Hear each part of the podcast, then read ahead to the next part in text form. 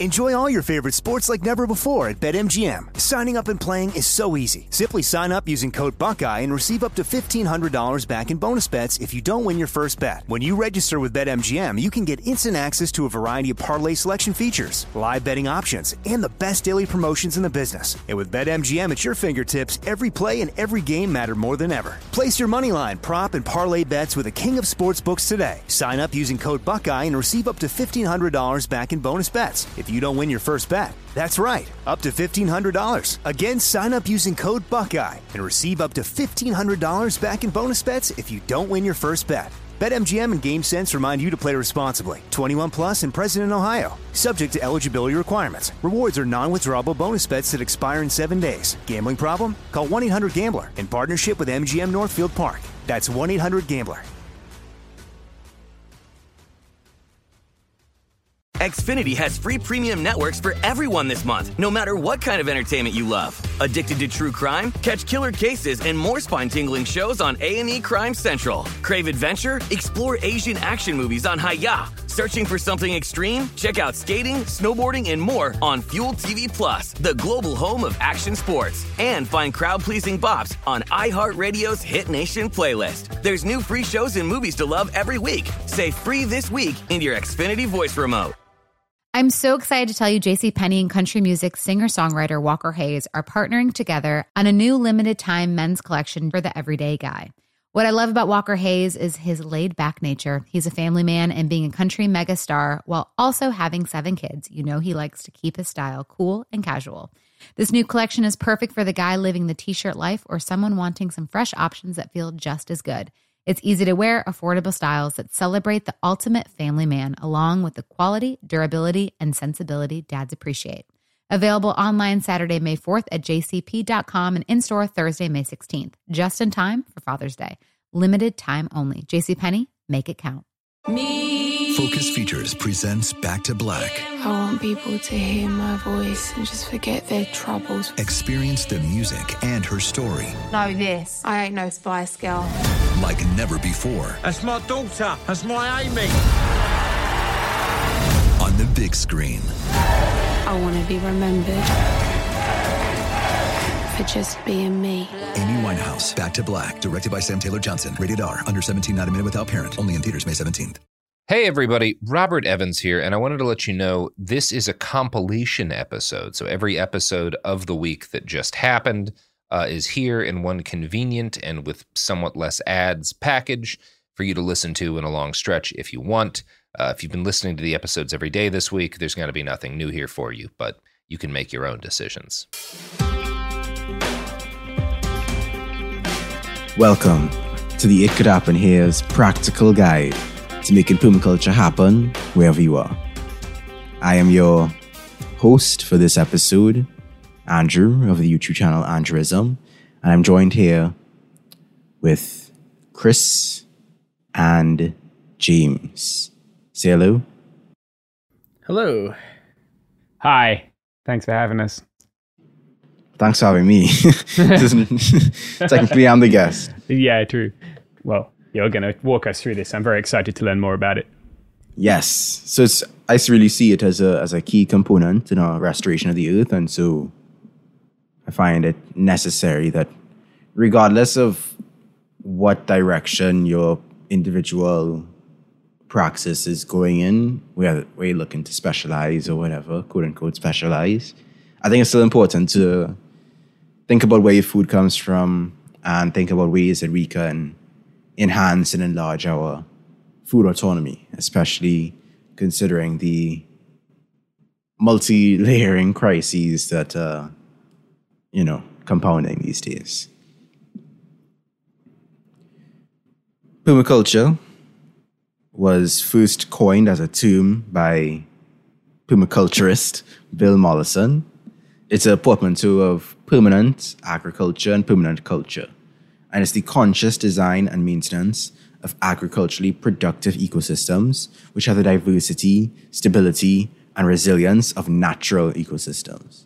It's a way of integrating landscape and people, providing their food, energy, shelter, and other material and other non material needs in a sustainable way. And just to be clear, the concepts, the ideas, the principles that make up permaculture have existed long before Bill Mollison was born, have existed in cultures all over the world. Bill Mollison is just someone who has, I guess, given it a spin for a modern audience. But these principles, these ideas, are things that have been in practice for thousands of years, tens of thousands even. From the approach to land management and settlement design to the whole systems thinking approach to nature, which can be seen in a lot of animist practices, it has a long history. And it's one that people who practice permaculture today, who research permaculture, will inevitably uncover in their learning process. However, Bill Mollison first coined it in the 1970s as a response to the oil embargoes that were taking place at the time. By bringing together the traditional knowledge of a vast array of indigenous cultures and combining them with certain modern design and layouts it created a, a movement that is now um, spreading across the world from every on every continent honestly. The way that permaculture views um, the world the views systems. It comes with an outlook that recognizes that all biological material is a potential energy source. The aim is to try to trap energy on your land and to use that energy in the most efficient way before it degrades. To create circular economies and cycles of energy that allow for an actual sustainable agricultural practice, which unfortunately has not been the aim of agriculture, especially industrial agriculture. And so permaculture represents a challenge to that status quo the ethics of permaculture are primarily focused on care for the earth, that being all living and non living things, care for all people, thereby promoting self reliance and community responsibility, so that we all have access to the resources necessary for existence, and care for community, and specifically community, that allows us to be, to think of and approach our society in a way that benefits all people and all life. Recognizing that community is not just our neighbors, it's not just the people who live in our city or town. It is all the living things that incorporate our surroundings and beyond. The way that permaculture approaches um, design, it's a lot of its emphasis in mimicking how the natural world would attempt to stabilize. Of course, these systems take thousands, tens of thousands, hundreds of thousands, even millions of years to fully develop and age and reach some kind of stable state. But permaculture seeks to learn from you know these old growth forests and these elderly ecosystems and accelerate that process to establish things that will last generations, to establish spaces that will provide for the needs of people hundreds of years down the line. When it comes to approaching permaculture design practically, first things first to recognize is that anybody can take part in permaculture design. Anybody can take part in constructing these sorts of systems. And it can be established, the basic principles can be established regardless of your circumstances, your individual climate or biosphere, because the principles are based on following what nature was doing anyway. One of the first principles involves the recognition of the connections in a location seeing that a, a web is stronger than a single string, meaning that all of these different parts, these different moving parts coming together, create something stronger than if each individual person, each individual creature is trying to move by itself. It also looks at the connection between waste and resources. We all know the old adage that says that, you know, one man's trash is another man's treasure. But when it comes to ecosystems, we should really be taking it quite literally because the waste of one part of the system directly feeds into the resource of another part. Decomposing plants and animals directly feed into the fungal networks and flourishing of the next generation of plants and animals. As, and in that web, in that network, in, that, in those connections, we can also recognize, for principle two, that each element performs multiple functions. If we are, for example, keeping chickens, they can be a source of eggs and feathers and protein, of course, but they also produce manure, and their daily activity uh, helps to aerate the soil. And they also provide insect control, um, allowing your plants to further flourish. Banana trees, they provide bananas, of course, they provide fruit.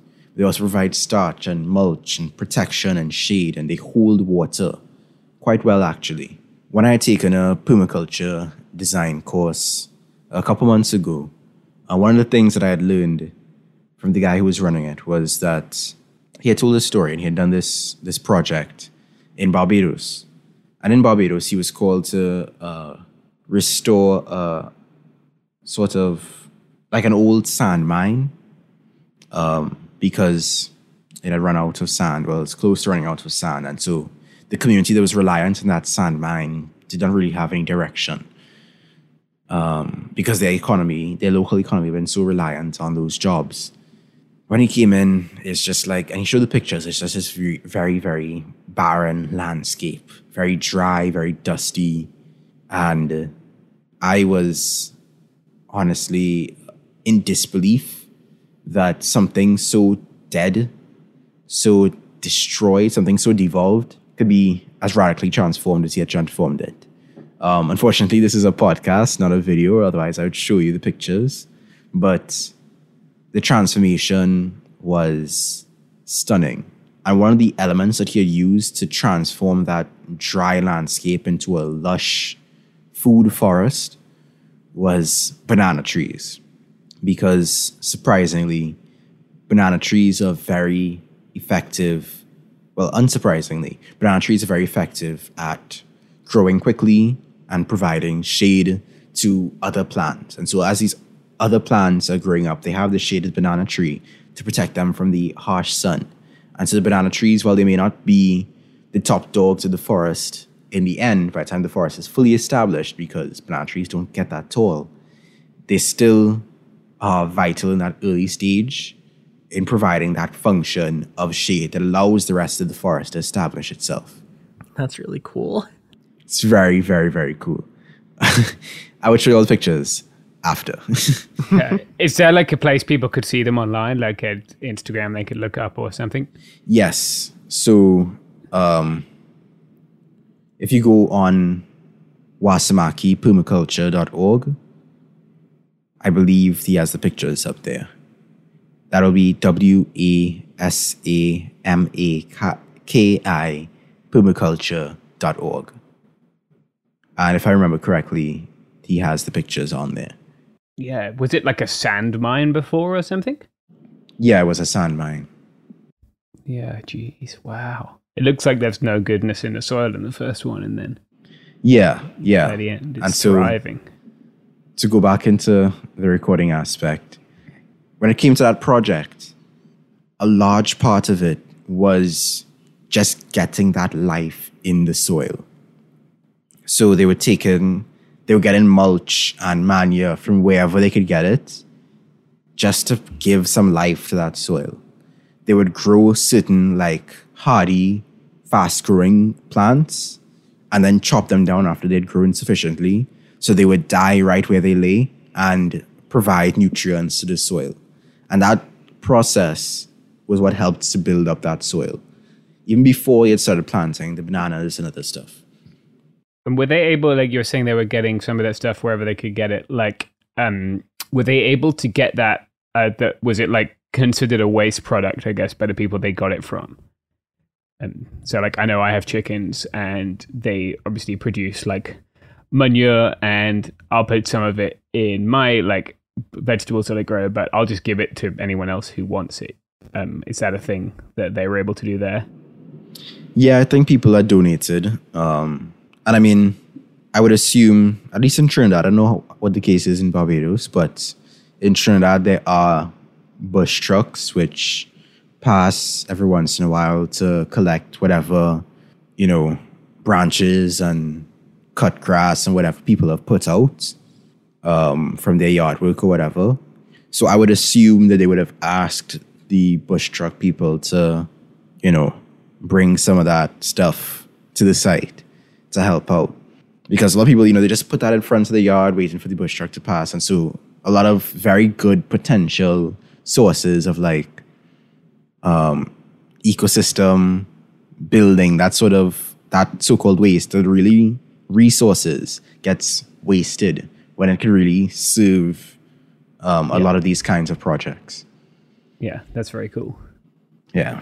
Yeah, there's something that like I don't know i- i- if, if you ever read UN documents about like stopping climate change, like they always have a giant section about circular about circular economy stuff and about sort of, I mean, basically doing this stuff, and then nothing ever happens and no one ever does it, and so yeah, it's it's really cool that like this is a place where those ideas which like are if, if, if there's if if we are going to survive as a species with like most of us alive and doing well we're going to have to do Exactly. sort of getting implemented Yeah, I'm. Uh, I'm kind of reminded just on this sort of topic of. Uh, I was in Rwanda uh, in like February of 2020, and one of the things that really struck me with this system of agriculture that they've devised, where um, they have paddies uh, that, that grow rice, right, like submerged, and then in there there are living fish, uh, and then above them there are like little hutches with rabbits, and and so like uh, the rabbit manure helps to fertilize what's growing beneath, and then like it's this kind of circular thing where I think they can feed some of the things that they cut off the the the plants to the rabbits, and it's sort of like.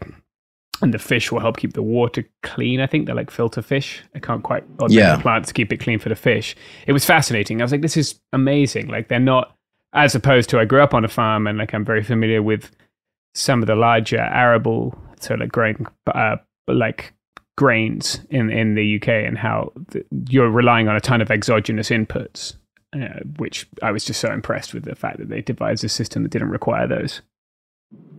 Exactly, exactly. You really want to, of course, you might we will have to get external sources, especially in the beginning, as you're trying to establish the system. But the aim is really to have the system continuously establishing itself and expanding itself and maintaining itself. Yeah. Would it be a system that works mostly um, uh, with like uh, plant based foodstuffs? I guess that seems generally yeah. to be more sustainable. Yeah, absolutely. I I mean, manure is a really powerful source of, of fertilizer, and I think you can keep animals without you know eating them Yes. or using them anyway. If you just want to, you know, because they, they make good companions and stuff as well. Um, yeah, totally fair. but yeah, yeah, I would say a, a, plant focused system could definitely work. And to sort of rhyme or align with principle two, which said that each element performs multiple functions, it's also important to have each function supported by multiple elements, right? So you don't want to get all your food from one source. You want to have a mix of trees and roots and short crops and cultivars. I mean, having all your food coming from one source is basically what we do now with you know these monocultures, with these this industrial farming that has these fields and fields and fields that are so susceptible to pests and disease that we have to basically drench them with chemicals just to allow them to survive. Because and the same guy who did the course, he explained it to me like this.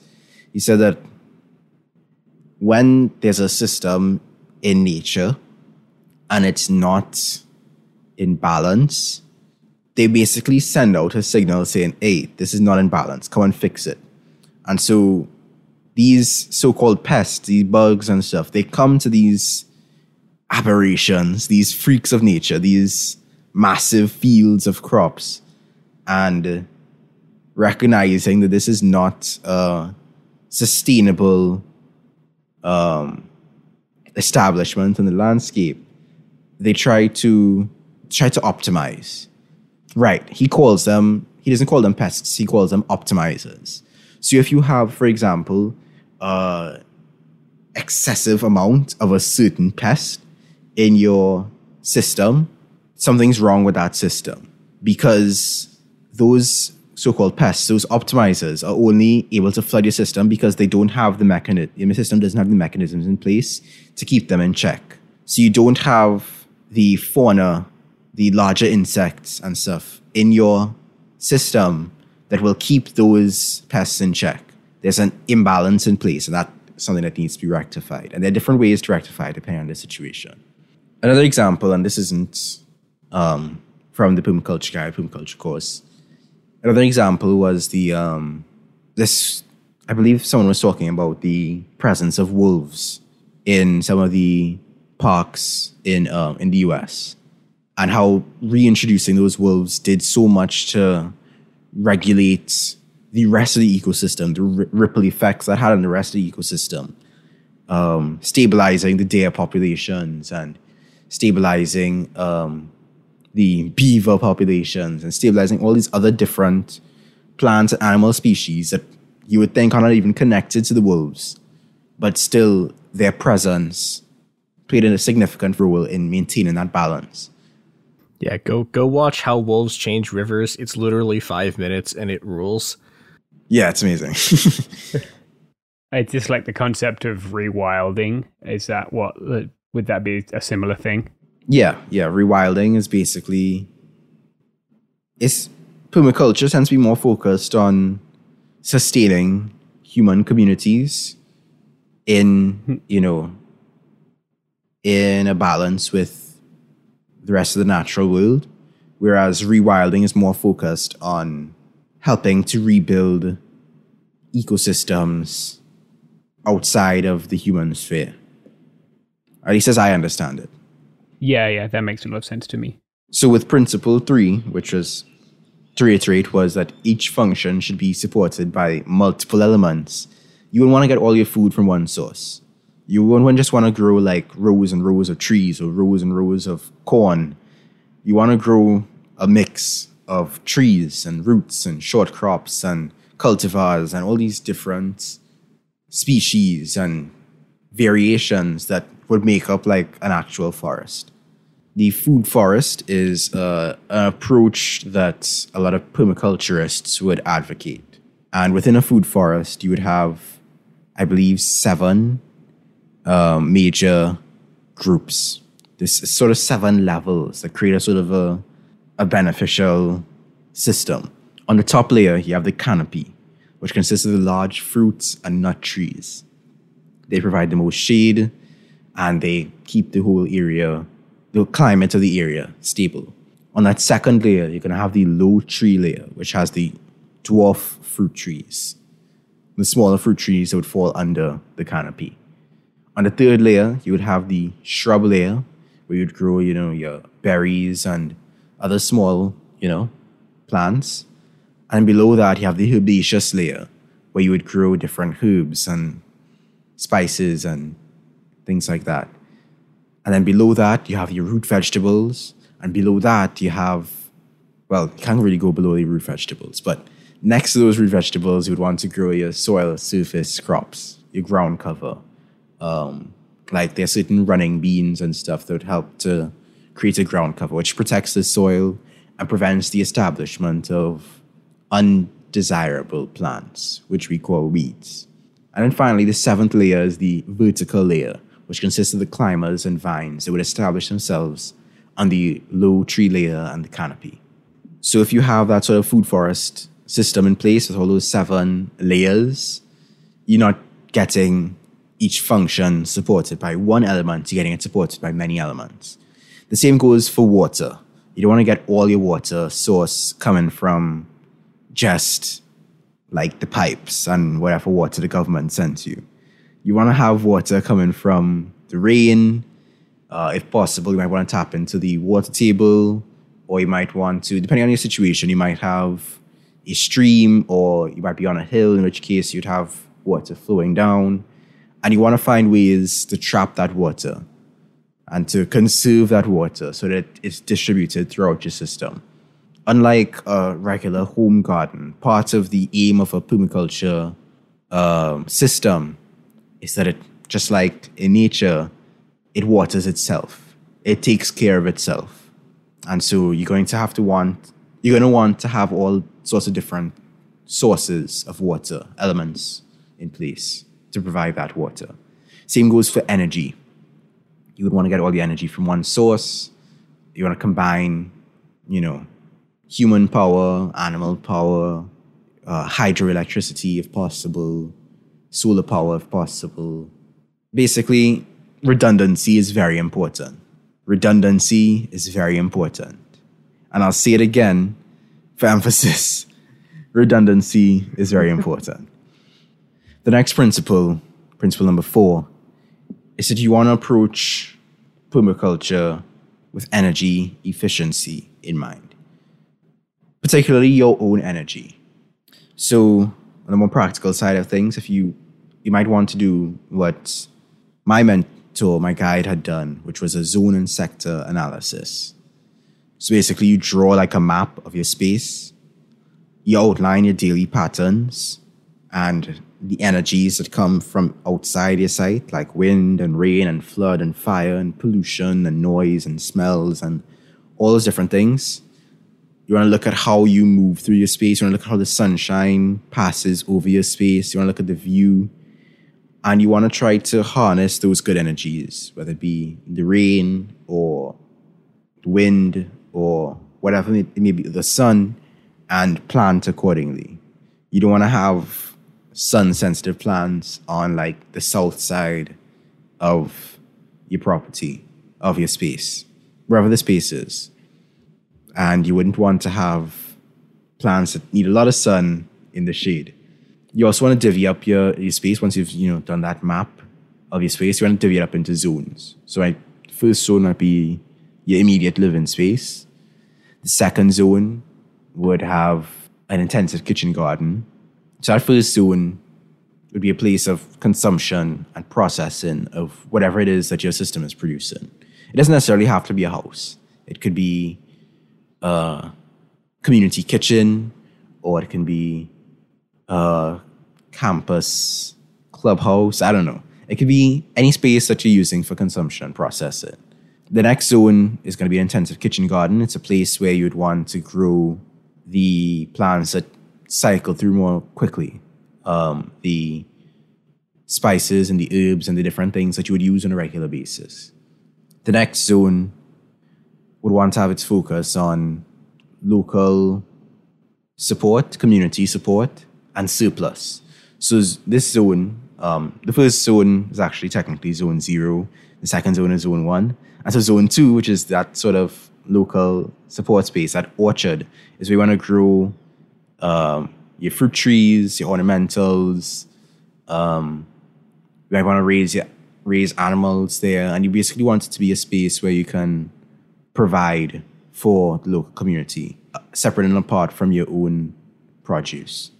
Zone three would also have the emphasis on production. Zone three would probably be the space where you have your main crops, the crops you spend a lot of time focusing on. Zone four would also have a lot of investment in establishing a sustainable sort of life cycle um, for more long term plans. And zone five would be a space of wilderness, of forest, of wildlife corridors that allow spaces of free wilding even within your more constructed site. having your system split into zones helps you to reduce the amount of work that you put in, the amount of resources used, the amount of maintenance you'll need. And it also helps you to boost your yields and to recycle resources most effectively. The fifth principle is the use of biological resources, natural insecticides, timber, nitrogen fixers, whatever the case may be, you want to be using the systems that have evolved to fulfill those roles, to fulfill those roles. You may or may not be afraid of certain creatures. I myself personally, I don't like frogs or toads or really, I don't like most animals. Personally, I just don't vibe with them. However, comma, I recognize their importance, right? So frogs and bats and snakes, all of these creatures help to provide like a stable system, whether it be snakes dealing with um, rats or bats dealing with insects or frogs also dealing with insects. You might also want to use companion planting as well, um, like the Three Sisters method, which is a combination of beans, corn, and what was the third one again? With squashes. Right, and squash. And that would help to establish, you know, itself and maintain itself. It's sort of like a microcosm of the broader permaculture concept, and one that has been in practice for hundreds of years. The sixth principle is the practice of energy cycling, trapping sunlight through greenhouses, making the most use basically out of the energy that flows through your system before it leaves your system. Recycling the organic matter that passes through your system so that it produces no real waste. Um, when I was at this site at the permaculture forest, I witnessed a compost toilet for the first time and was immediately grossed out by the concept. However, comma, upon being blown away by the product of those compost toilets, I changed my tune very quickly. And although I would not, I probably would not use a compost toilet on a regular basis, I think it has some benefit um, because we're flushing away some some real power, some real nutritious stuff. Um, of course, there are risks associated with using human manure, um, but the process that he had put in place involved using human waste, um, and then for every certain amount of human waste, you would dump sawdust on top of it, and that sawdust helps to deal with the smell. Um, so much so that I actually didn't smell anything when I opened up those those compost toilets. But it also helps to create that balance between the carbon and the nitrogen that is required for compost. And so after that, um, after a tub has been filled, a compost toilet tub has been filled, he seals it up, leaves it for a year to break down, and by the time it comes out, it's just like regular soil. However, of course, safety precautions. I believe he only uses it for his orchards, so only like fruit trees and other kinds of trees. I spent a lot of time so far discussing these sort of larger systems where, you know, I'm basically assuming you have several acres of land like this guy does. I don't have several acres of land. I don't have an inch of land. Um, and I feel like a lot of people listening don't. So there are elements that you can incorporate on the small scale, such as grow boxes. You can have deep litter beds. You can have aquaculture systems. And that's actually one of the things that first established, um, which was an, like a, a, series of aquaculture systems. And it's actually one of the main focuses of his project to this day. But I was quite surprised as to the yield that could be produced from something as simple as a couple pipes put together with some tomato plants growing out of it. So, I mean, don't underestimate yourself or the space available to you because you might not be able to plant a whole forest, but you can do a little something. Coming back to the food forest concept, the eighth principle is the use of natural plant succession and stacking. You want to group plants together that would give a continual production over time in both the short term and the long term. And like I established, you want to have those layers in place the roots, the vines, the trees, etc.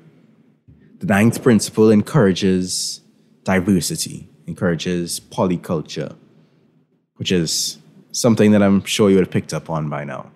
The tenth principle is increasing the edge within a system by creating unique niches that allow for the more rare, the more um, vulnerable corners of life to sustain themselves. And I think that's something that a lot of permaculturists do in terms of establishing their own systems. They have like a special focus or a certain passion project, a certain species that they just love and want to see flourish. And so they create these niches within their systems that allow allow for those creatures to flourish. Principle 11 implores that you observe natural patterns. Nature rarely goes in a straight line, and you may want to mimic that pattern, whether it be spirals or waves or branches, whether it be patterns over time from you know the week to the month to the year, to repeating patterns in the weather or the seasons. You want to be observing these patterns and adjusting your system continually. The early parts of establishing a permaculture system is certainly the most difficult part, but even five to 10 years down the line, when the system is more established, more self sustaining, you still want to be playing that role of tweaking it as you go along. And I think that's something that more people need to recognize about humanity. We didn't just spring on to here like some sort of alien parasite leeching off of the earth, right? We, just like every other animal, like every other creature on this planet, have a role to play in the ecosystems we inhabit. Unfortunately, a lot of that activity has been destructive because of how our socioeconomic system has been structured. But that's something we have a role in changing. And part of that is recognizing that we are stewards, or we, we, we can be good stewards. We can help to facilitate the flourishing of life. We don't have to be grim reapers upon the systems that we are a part of. And so, even as you're late, quote unquote, in these long term projects, 20 years, 30 years, you're still going to be tweaking and cultivating and hopefully expanding these systems over time. Principle 12 reminds us we got to pay attention to the scale of these systems, to the long term of these systems, recognizing that this is something we want to establish over generations. And finally, principle number 13 is be positive. Experiment small, learn from your mistakes, scale up, bring in more people, get involved, get more of your community, of your social circle, of your family, of your affinity group, of whatever the case may be, get more people involved um, in imagining this complex, beautiful, revolutionary project. We have a long way to go, but a lot of progress can be made in a short space of time. And a lot of projects already going on with this end in mind. I would suggest just going online really and just searching for the different permaculture projects happening around the world.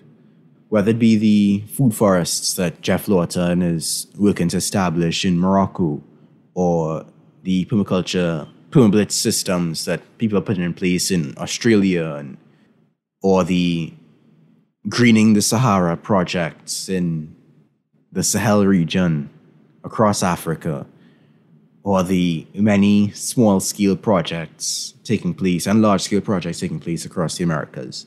There are a lot of people putting in this work, and there's a large community um, willing and able to support as you hopefully embark upon this journey. That's about it for me. Yeah, that's that's fascinating. Um, I'm really interested in this stuff. I think, yeah, it's it's massively missing in our discussion about like I don't know how to phrase this rightly, but uh, like making a better world, just to give it a really broad sort of phrasing. Uh, and when we often think about like political discourse and when we think about political systems, um, but without food systems, we, we really like the, our hierarchy of needs is not satisfied, right? And uh, I, I think that folks listening uh, can make a really positive change really really quickly and in their own lives and spaces if, if they sort of spend some time with this stuff Yeah, absolutely. and it's cool i think um and important too to reference that like so much of this like we'll, we'll, like the person you named at the start whose name i'm sorry uh, i've forgotten but like um i think yeah it's important to reference that like these are indigenous ways of of knowing and doing and being and living and th- like you said they've existed for millennia and like going back to that is good um, as part of a larger sort of way of respecting indigenous cultures and land rights and all the other things we need to do 100%.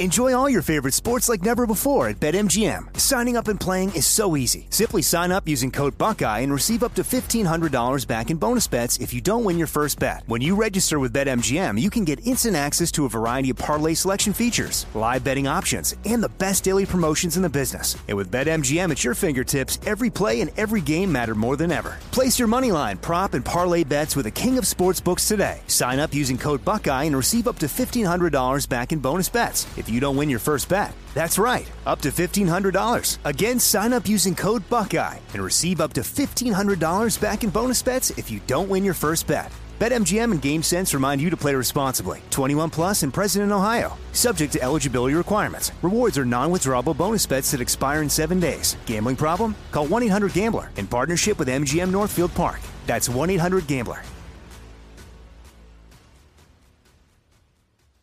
Xfinity has free premium networks for everyone this month, no matter what kind of entertainment you love. Addicted to true crime? Catch killer cases and more spine-tingling shows on A&E Crime Central. Crave adventure? Explore Asian action movies on Hi-YAH. Searching for something extreme? Check out skating, snowboarding, and more on Fuel TV Plus, the global home of action sports. And find crowd-pleasing bops on iHeartRadio's Hit Nation playlist. There's new free shows and movies to love every week. Say free this week in your Xfinity voice remote. Me. Focus Features presents Back to Black. I want people to hear my voice and just forget their troubles. Experience the music and her story Know this. I ain't no Spice Girl. like never before That's my daughter. That's my Amy.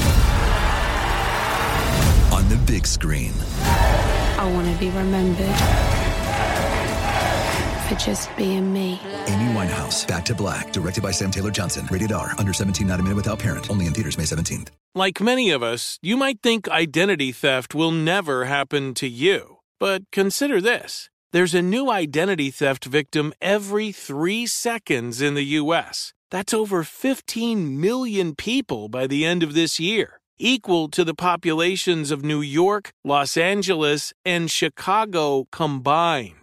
Even worse, identity theft victims often don't even know they're victims. That's why Lifelock Identity Theft Protection alerts you to identity threats, even the ones that don't show up on a credit report, like data breaches, fraudulent bank transactions, loan and credit card applications, and crimes committed in your name.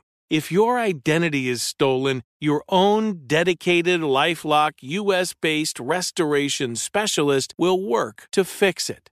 Lifelock protects you in ways that you simply can't on your own. Join now and save up to 25% your first year at lifelock.com slash news. That's lifelock.com slash news to save up to 25%. Identity theft protection starts here.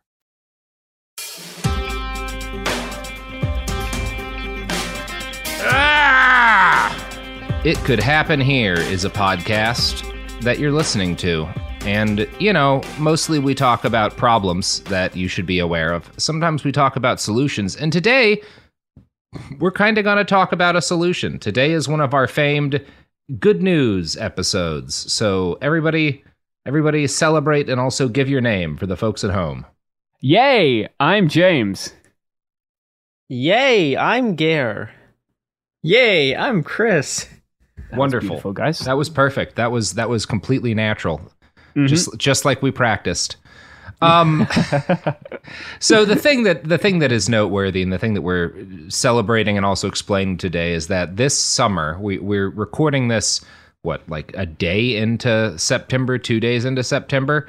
Um, so we are we are yeah what it's September first. So we have officially gotten through the summer um, without a right wing rally in Portland that degenerates into a gigantic brawl. This is the first year that has happened since 2017. So, starting in 2017, Patriot Prayer and the Proud Boys and other affiliated groups would very regularly, and they would do it throughout the year, but particularly during the summers, um, hold protests and marches, and th- these all had different themes. They were Second Amendment rallies, rally against Marxism, rally in support of the fucking cops, the Him Too rally, all sorts of stupid, stupid fucking names. Um, but the main pro- the main purpose of them all was so that there would be gigantic fistfights uh, between you know Proud Boys and Patriot Prayer brawlers and anti-fascists. That was the reason to hold these events, and they got increasingly gnarly and increasingly violent until everything culminated in the summer of 2020 in this massive Trump caravan through the city with like thousands of trucks, people shooting paintballs and spraying mace and throwing shit off the back of trucks, and then uh, a Patriot Prayer member named Aaron Danielson got his ass shot to death uh, by an anti fascist during a somewhat unclear altercation outside of a parking garage. Uh, what I can say is that everyone involved was heavily armed. Um, and yeah, after that, uh, there were some more very ugly fights, but um, an increasing like thing that happened was that there would be gunfire at these protests. And the next year um, at an anniversary fucking fist fight thing uh, a right-wing demonstrator fired into a crowd of anti-fascists in downtown Fort- portland who returned fire and drove him off. He was arrested um, a bunch of there was a big stupid fight at a Kmart in another part of town the same day, an abandoned Kmart parking lot that held a massive brawl, and uh, several of them got several of the Proud Boy types got real nasty charges from that one. Uh, after the police, as they generally did, chose not to take any kind of action. Um, and then you know things kind of petered out, um, and nothing. There have not been any right wing rallies since. There was one mass shooting attack on a weekly racial justice protest in Portland earlier this year, um, where a fascist fired into a crowd of women who were doing corking duty. Um, he killed one woman um, and he wounded four other people. And um, yeah, uh, he was taken down, shot twice in the hip by uh, a protester who was armed security for that march. And after that, there hasn't really been anything. And this is a, the interesting one of the things that's there's a number of things that are interesting here, but one of them is that this has occurred while Proud Boy chapters are recording record recruitment. Uh, there's more new chapters of the Proud Boys than there were prior to January 6th. And there have been at least 200 something right wing gatherings around the country with like Proud Boys and other affiliated groups in attendance since January 6th. Um, so nationwide, the kind of rallies that Portland's been seeing since 2017 got more common, and they didn't happen at all in Portland this year. And that's what we're here to talk about today. I think it, now, there's a couple of things that are have contributed to the current state of affairs, um, which I think broadly can be described as the right is kind of scared to do big events in Portland. There have been a couple of like sputtering attempts. They drove through town on their way to Washington real quickly as part of this caravan once, but they didn't go through downtown again. It wasn't like one guy did fire at people on a bridge with a handgun, uh, which the police did nothing about. But they're not willing to like hang around. And I think there's a few reasons why they've been scared off. Number one, they keep getting shot. Um, that has happened several times now. Um, number two, the physical resistance to them has been gnarlier, as if the fights. Um, people have gotten smarter about how they do some aspects of the fighting, involving like a lot of property, like spraying paint on people's fancy body armor and shit, which is expensive. And then after five years of ignoring it, um, the state has actually started charging right wing brawlers with felonies, which uh, has scared, I think, a lot of them off. Um, and yeah, so that's that's kind of where we are now. And I think one of the things people should be paying attention to is what Portland had to do, and and both how long it took, but also like what kind of things were involved to actually get to this point. Because other folks are going to need to be willing to do some of the shit people had to do in Portland for years, which includes like fucking strapping on gear and going out to confront these people in the street. Yeah, I think um, it's really interesting, right? Because I just I know you've written a piece about this uh, for New Lines, if, if Yeah. I remember correctly. Yeah, yeah, Yeah, yeah, that'll be up by the time this uh, this runs. cool. Um, yeah, I just read it. I thought it was really good. Um, it reminds me of like when we talk about anti-fascism historically, right? We we sort of talk about the high points a lot, and, and the one that at least I see most people going back to is the Battle of Cable Street in Mhm. London in 1936, which people will probably. I know you've had it in Bastards episodes before. Yes. Um, uh, and it's it's very similar thing, right? Like it, it's a broad intersectional coalition of people who are like, we will not let you do this shit in our space, and we will physically fucking stop you. And if the police try and protect you, we will stop them doing that as well. There's incidents between mostly fascists and anti-fascists, like throughout the 30s and a lot later in British history. But it's a very similar kind of playbook, I guess, right? It's like physical force opposition to fascist gatherings, like not letting them feel safe in your space.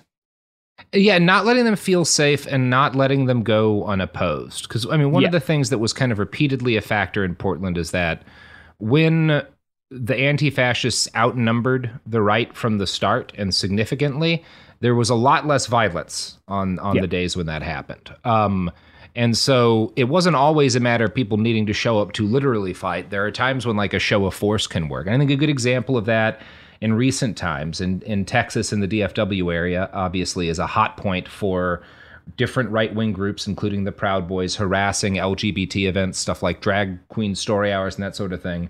And members of the Elm Fork John Brown Gun Club, who we've had on the show, and, and other affiliated groups have been showing up armed and in armor, most recently to protect like a drag brunch um, that was being counter protested. You can see like photos of like there's a fucking Proud Boy with a bat with fucking barbed wire wrapped around it, just Yeah. standing. On, and there, there, and in this, like, I, you don't show up with the bat wrapped in barbed wire unless you're hoping you're going to get to bash somebody's fucking head in. And that guy wound up standing off at the sideline all day long because uh, a bunch of people were there with rifles. I think that guy may not legally be allowed to possess firearms. yes, I also suspect that guy has a felony record. yeah, because he Yeah. also had a nightstick and like several other like mall ninja like meme tier weapons. Mm-hmm. It was, Uh, be- yeah. ugh. yeah. Those say I mean- to me. And uh, look, if I'm if I'm going to be totally fair, meme tier weapons know no side in this fight because for a long time in Portland there was an individual who would bring a pair of samurai swords to every one of those Ah! demonstrations.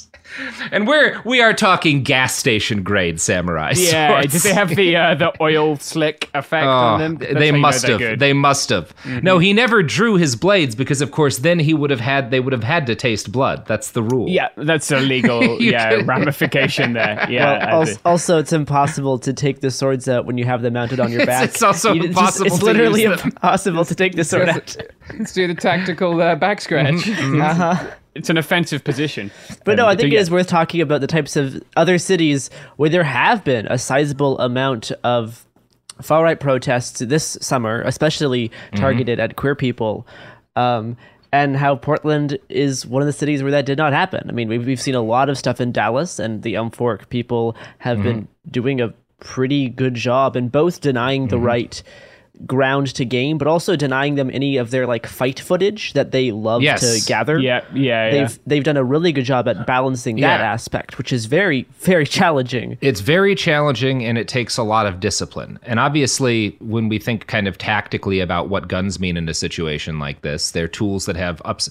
The downside of guns is that if things go wrong and everybody's strapped, the potential is for things to go very fucking wrong indeed.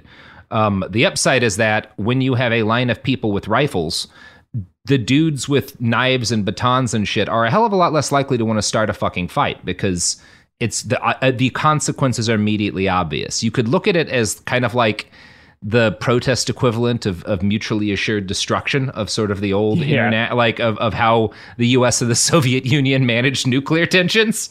Um, Yeah. but it, it it has been very effective in Dallas for that reason. And I think it's I think the fact that protests became increasingly armed in Portland, and also that there are, it, by my count, at least three cases of fascists uh, being run off or injured or killed uh, by protesters with firearms. That is part of why they they didn't want to do that shit so much anymore. Mm-hmm. I think that part's important too because, like, I I think there was a real danger after Rittenhouse that right wing protesters were going to see this and just be like, no, we can just shoot these people, right? Because you know you have a situation where suddenly it becomes very clear that the state is not going to prosecute people if like right wing protesters for shooting people. But you know, okay, if if the if the deterrence is not the state, if the deterrence is if you try to get into a gunfight, you're going to lose and get shot. Like that, that I think has been extremely effective in a lot of ways. yeah, earlier stuff sort of hadn't. I think it's probably worth noting as well that like where it's been effective, it's been effective because it's been organized and like I don't want to use the word discipline because maybe discipline implies authority that, that doesn't exist, but uh, like there's been some kind of collective restraint and agreement on rules of engagement and stuff, which yeah, uh, because I've also seen folks try to do this unilaterally and that does not fucking end well. Like if you're the if you're No. the one person open carrying, uh, especially in a state where that's not legal, like you're just the one person going to prison. Yeah, and Uh, obviously, open carry protests only work in states where that can be done legally. Yeah, doing that in Texas is different than doing that in California. Yeah, that's no. what I'm here to tell you. Yeah. Um, but yeah, I think it's a, it's a force multiplier, right? Like these guys have, I think especially people on the right have like absorbed so much like of this sort of like there are types of male as delineated by the Greek alphabet bollocks, and they've convinced themselves that they are alphas and that they can win a fist Oh. fight. No, James, I've seen more sigmas than alphas at protests. Ah, you seen more sigmas? Oh, I- so many sigmas. I've seen a few epsilons, man. I I don't know if that's a type of male. I met a real Sigma at an anti-mask protest in 2020 who brought his AR and a 60 round drum and bragged that he had Yeah. 500 rounds loaded into magazines as he as he protested masks in front of the state capitol. And it was like the people he was protesting were specifically like about a dozen nurses who were standing around with. So it was like, you got fi- you need those 500 bullets for those unarmed nurses wearing Yeah. signs telling you to mask. He's ready for when the shit hits the fan, Robert. Mm-hmm. Uh, Now, no med yeah. kit, I'm guessing. Oh, I, I don't believe I saw a med kit. I used to try to make a note of it. I will say the right in the last year, I've noticed more med kits in pictures that I've seen. So good, good, I guess. Yeah, but yeah, like if you are a person who's not like physically enormous, or like like I said, these guys have convinced themselves that like they are somehow like top tier brawlers, even though we've seen the Patriot Front videos and they're very funny. Uh, like it, it's like a force equalizer, I guess, right? It, it, it allows people to sort of enter that space without having to be 500 or like you know massive dudes. I don't want to focus too much on specifically firearms because I think that's less important fair. than, and not the, the primary lesson of Portland, which is what is necessary to stop these people from showing up is consistent shows of force. And I think one thing that I just kind of always found intellectually interesting is that you know when you when you read about like military strategy right um for every like guy who's actually kicking indoors getting into firefights in the field you have you know nine or ten people behind him who are responsible for logistics right? Um, that's the only way a modern military works. Uh, when you don't have a logistics train set up like that things go like they did for russia at the start of the invasion of ukraine where you have like hundreds of tanks without fuel and shit. Um, when in portland protests an average uh, uh, uh, for a large protest i would say the average was around a thousand people. Now that's a large protest. Often they were smaller but when you would get these big hyped for a couple of weeks the proud boys are coming to town you'd easily get a thousand or two thousand people counter protesting and you know it would be probably 10 or 15% who were who were showing up specifically ready to kind of throw down um, and ready to throw down and also with some experience doing it and a, a much larger number who were some of them were there as medics some of them were handing out water or other beverages they were handing out food. Uh, there were people who were there just to yell and chant with signs to like be you know moral support. There were people there doing transport blocking roads um, people there doing you know um, intel and stuff filming things um, people who were there uh, you know doing stuff like um, covering up live streamers cameras with with bubble wrap sheets or we used to have a band full of people who dressed as bananas who would kind of kind of try to distract and drown out the far right. There was one beautiful individual i saw a couple of times who was in black bloc except for they wore a kilt and they carried a pair of bagpipes. And when like you would get a couple of fascists approaching a protester and like trying to get into an argument he would walk right up and he would just start playing the bagpipes so that they couldn't couldn't. That's an offensive weapon. Um, yeah, yeah, it was Yeah, beautiful. Um, but kind of more important than the specific, uh, you do need, and I, I don't want to like distract with this. You always need a core of people who are willing and ready to get into a fucking fight when you're doing this kind of activism. But the biggest thing is that people show up consistently.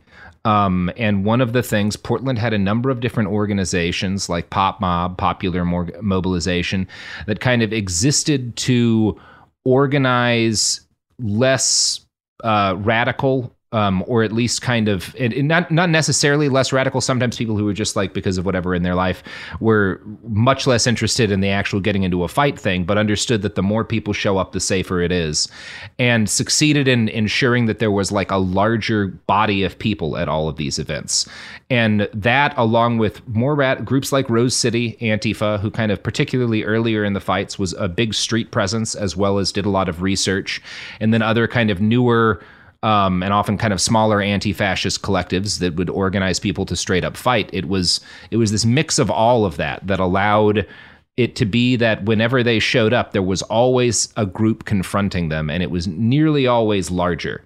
Um, and it got to the point at the height of 2020, you know, g- there was this right wing protest beforehand. Nobody quite knew how bad it was going to be.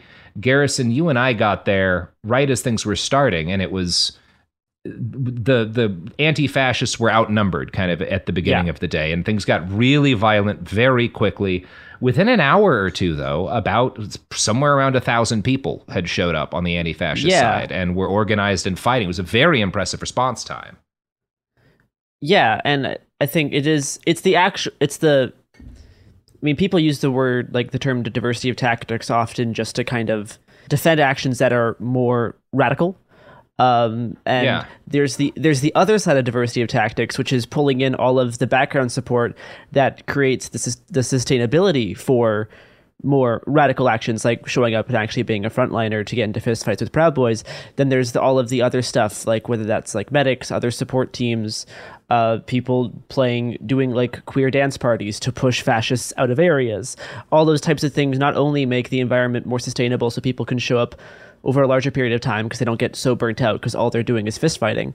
Um, so I think those actions are another are, are thing that's it's it's worth not just ignoring those and not just discrediting those, um, because once you have that type of presence and people know that you're gonna that those are the types of environments that you're able to create, when you're outnumbered by fascists and you need to call and you need to put out a call for support, if you if you have this kind of reputation that can that can help get a lot of people out very quickly and help with the that actually is like popular mobilization. Uh, Yeah. that, right. That, that's what that's what that that's what that actually means. So that's how you can get the anti-fascist side to outnumber the fascist side, like we saw in 2020, um, despite that not being the case when it when it, when, when it started.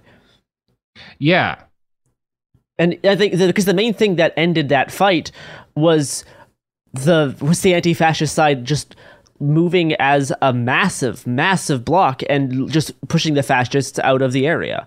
Like there's as, as soon as the fascist line broke, and you have like hundreds and hundreds and hundreds of people in Portland streets directing the the, the flow of movement. You can't you can't stop that. The the force the force is too great. Um, and that requires there to be a large amount of people, including people who are not gonna get into a fist fight with someone three times their size. Yeah, I think another thing um, that that maybe is important is that like, and it's kind of at the core of anti-fascism, right? It, it's it, it's possible for people who have not just different tactics but different opinions, uh, like uh, to create this broad-based alliance and not get cross with each other for not agreeing on everything. And yeah or or at least um stop fighting with each other long enough to drive the fascists out. Because portland Yes. by the way another thing we should acknowledge the portland anti-fascist community h- it can be quite messy. Um, there are a lot of different factions and disagreements and there have been a lot of arguments up to the present day. But you know as a general rule when the right showed up people mobilized and and threw down against them you know despite the fact that it was a mix of folks who were libs and folks who were radicals and folks who were you know, um, something in between. Um, it was, uh, it, and again, I don't. This was never a, a particularly clean process, and it didn't have to be.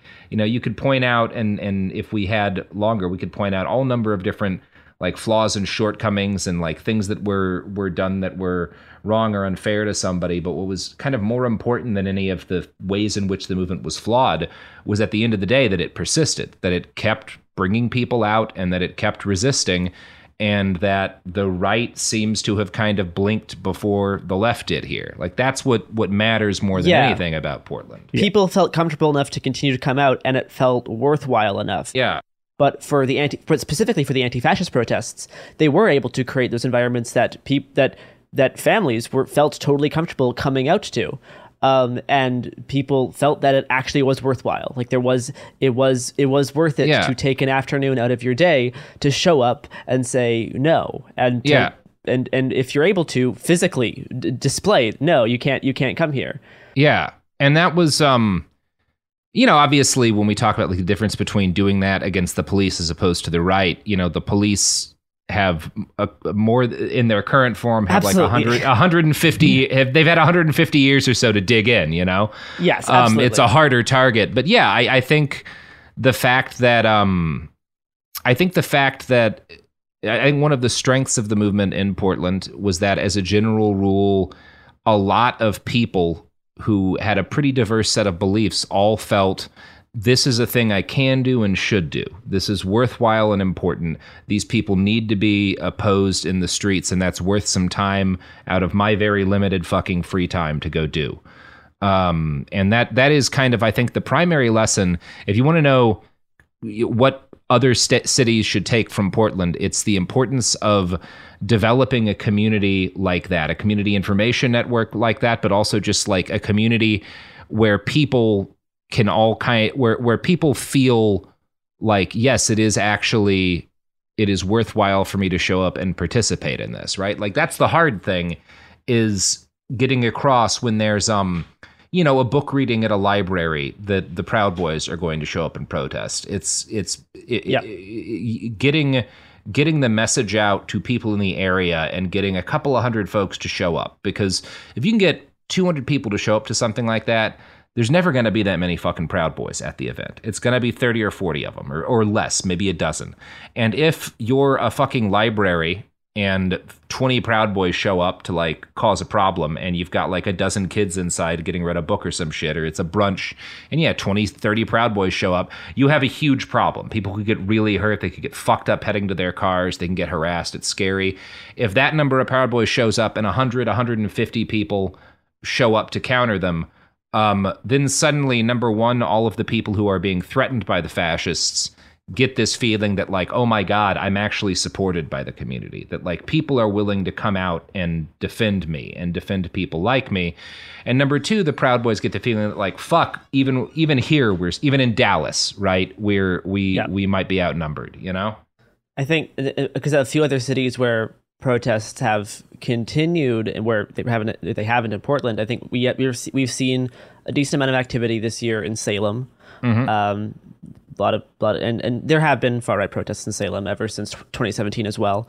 Yes. Um, and the other place that because because I just because I just did a deep dive into this is there's been a lot of people from the Portland area, from Vancouver, um, uh, planning to go up to uh, Port Townsend, Washington. And it's been interesting talking with the people up there about um, this is the first time they've really seen a large influx of people, and it's it's people who don't it's and uh, the Proud Boys who are not comfortable showing up to Portland anymore, but instead they're going to drive three hours to go to this s- small town of ten thousand people. Yeah. Um, and then watching people in this in this local area figure out how they're going to respond to this has been super intriguing. Uh, there's been a whole bunch of people.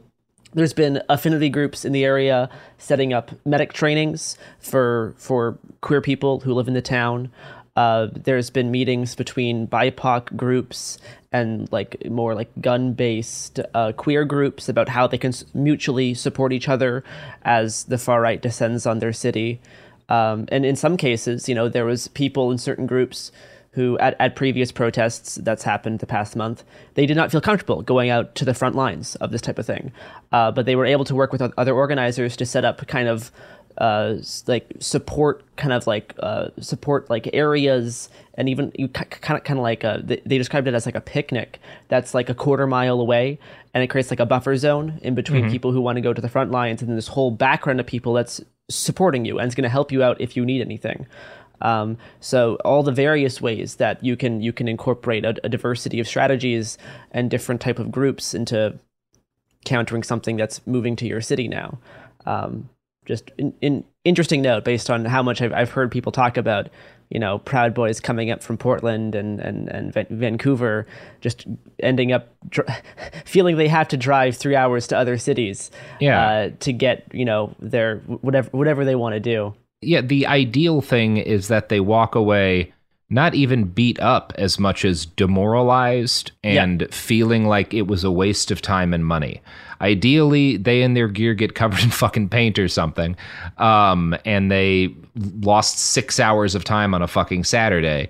And if that kind of happens repeatedly, maybe they'll stop. You know, which is which is again the goal is for them to uh, feel like it's not worth coming out you know? Like that's what that yeah. like people it, it's often said like you know make racists afraid again is a statement you heard a lot particularly after 2016 but it's a little more complicated than that. It's not purely about fear. It's also it's hopeless. You want to make yep. them hopeless. You want to feel make them to feel like there's no fucking point in showing up. And that's the most valuable thing.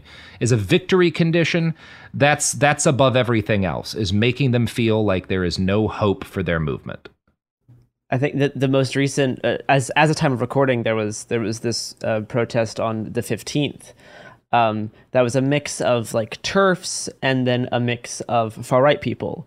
There's this guy from Vancouver called the Common Sense Conservative who runs a little like video blog thing um, that he was organizing some people to go up, and I don't know. It's it's it's there was like yeah, it's like th- thirty people, lots of them from out of state who traveled up as a part of this like turf anti-trans side, and there was like 300 to 400 people from the local area who showed up and were like, "No, you're not going to do this."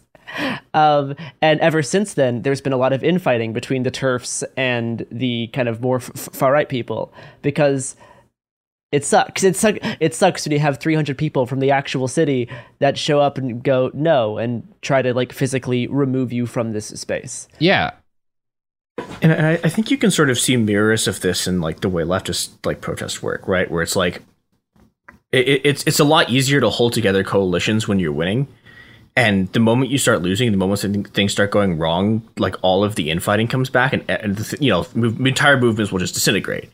And this this works the same way on the right. If you can if you can actually beat them consistently a few times, and you can start like holding on long enough for their, their internal group dynamics to unravel like this this is a way to beat them. Yeah. Yep. Um well that's about all I had to say. Not a complicated topic. Anything else? All right. Well, well, as uh yeah, anyway, go uh go go yell at a fucking Nazi. Um go go damage a fascist's body armor by spraying them with paint from a great distance, you know? Go go uh, uh, I don't know, do something else. Uh, bye.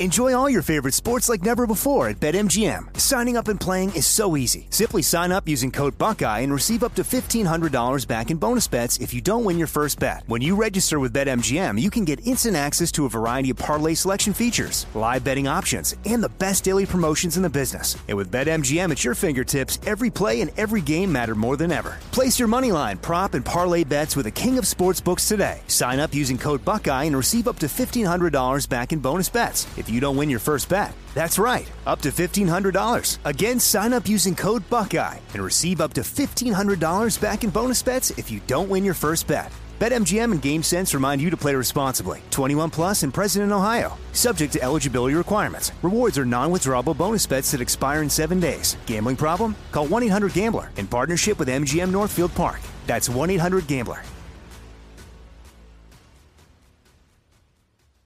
Xfinity has free premium networks for everyone this month, no matter what kind of entertainment you love. Addicted to true crime? Catch killer cases and more spine-tingling shows on A&E Crime Central. Crave adventure? Explore Asian action movies on Hi-YAH. Searching for something extreme? Check out skating, snowboarding, and more on Fuel TV Plus, the global home of action sports. And find crowd-pleasing bops on iHeartRadio's Hit Nation playlist. There's new free shows and movies to love every week. Say free this week in your Xfinity voice remote.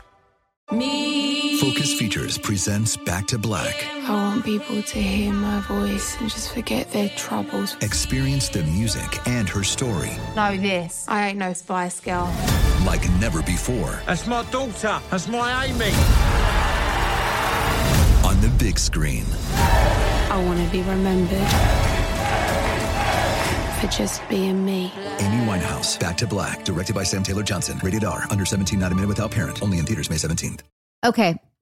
I love Walker Hayes. He's amazing. He's so fun, such a great entertainer. And that's why I'm so excited that JCPenney and country music singer songwriter Walker Hayes are partnering together on a new limited time men's collection for the everyday guy. The Walker Hayes for JCPenney collection is an upbeat playlist of instant classics with laid back appeal and down home vibes. As a dad of seven kids, he knows exactly what fathers want and need when it comes to their style. This collection reflects his casually cool styles with outdoor inspired details and versatile colors. Perfect for the guy living the t shirt life or someone wanting some fresh options that feel just as good. It's easy to wear affordable styles that celebrate the ultimate family man, along with the quality, durability, and sensibility dads appreciate. Available online Saturday, May 4th at jcp.com and in store Thursday, May 16th, just in time for Father's Day. Limited time only. JCPenney, make it count.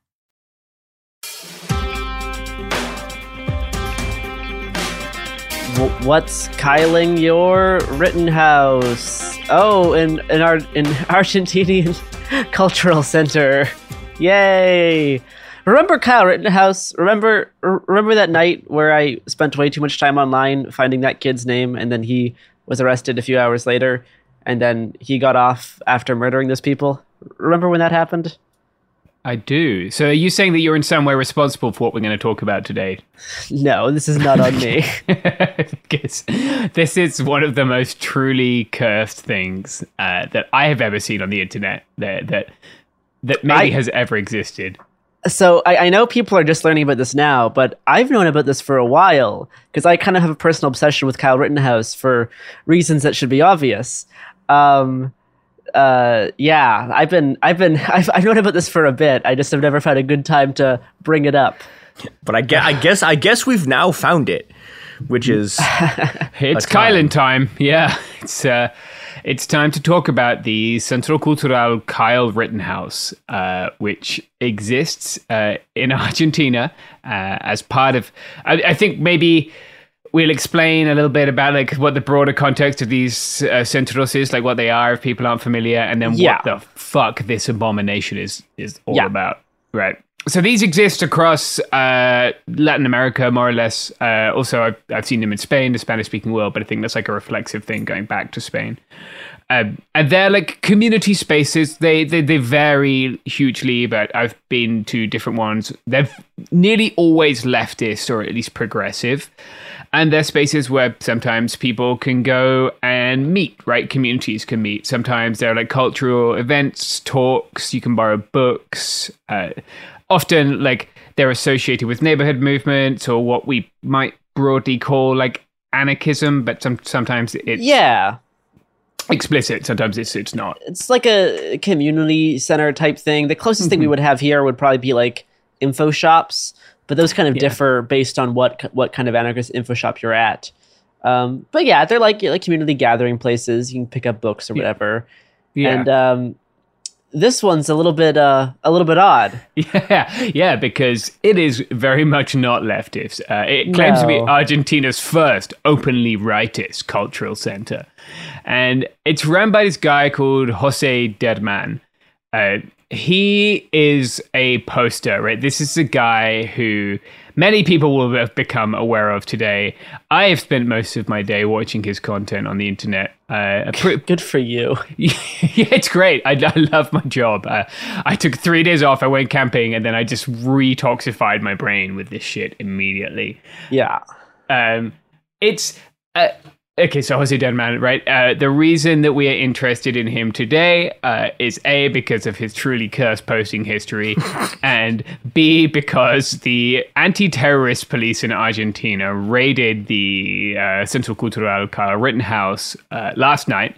I've got some audio of the raid, which uh, it, they went. We, sh- we have to we have to play this audio of the raid. Yeah, yeah. There were flashbangs. There were uh, there were guns. There were a lot of uh, guys in plate carriers.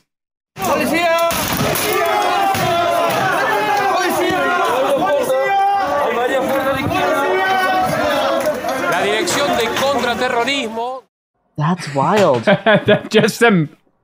That's like the first real time anything related to Kyle Rittenhouse has faced any sort of consequence. That's right. Yeah, based Argentinian cops. Uh, is yeah, well, again, Yeah, cops we- can only, they can only do things that are funny. It's That's true. And this and, is- and, and raiding a Kyle Rittenhouse themed cultural center is funny. It is That very funny. This is extremely funny. Like this is one of the funniest things I've ever seen. As they go in, uh, you're gonna see some some of uh, not only like artistically offensive, but really offensive in every way murals. Uh, so they're really bad. yeah, they're incredibly bad. The the right is not good at street art. No, Yes. I mean, and, and this is this is this is the real problem that they have as a sort of like strategy of like trying to mirror sort of left wing cultural spaces. Is that like as as annoying as like left wing cultural spaces are, like right wing cultural spaces are like the worst thing to be in you can possibly imagine because there's nobody like every single one of these people is completely insufferable and. Like again, le- le- left left wing sort of like social movements are always buffered by the fact that they have an incredible number of very talented artists. These guys, like the, the Donald Trump with the square head is. I, I, I don't think you would describe it as as as quality artists who are No. responsible for the for, for the murals at the Kyle Rittenhouse Cultural Center. Yeah, he did them himself. Uh, there, there are videos. Uh, so do, do we want to talk about what before we talk before talking about like why this was rated? Do we want to first Mhm. talk about like what this actually is and like why Yeah. it exists? Like like where did this come from? Okay, so this comes pretty much out of this. Uh, he he seems to some of his earlier posts about censorship of Dragon Ball Z. Oh uh, my god! Oh my which- god! Yeah, which I will not profess. I've probably it's probably Z, isn't it? It is- it is- it is Z, Yeah, okay, yes. okay. All right. Uh, so I've I've given myself away as a non-anime understander at the outset. Uh, I don't know why it was censored.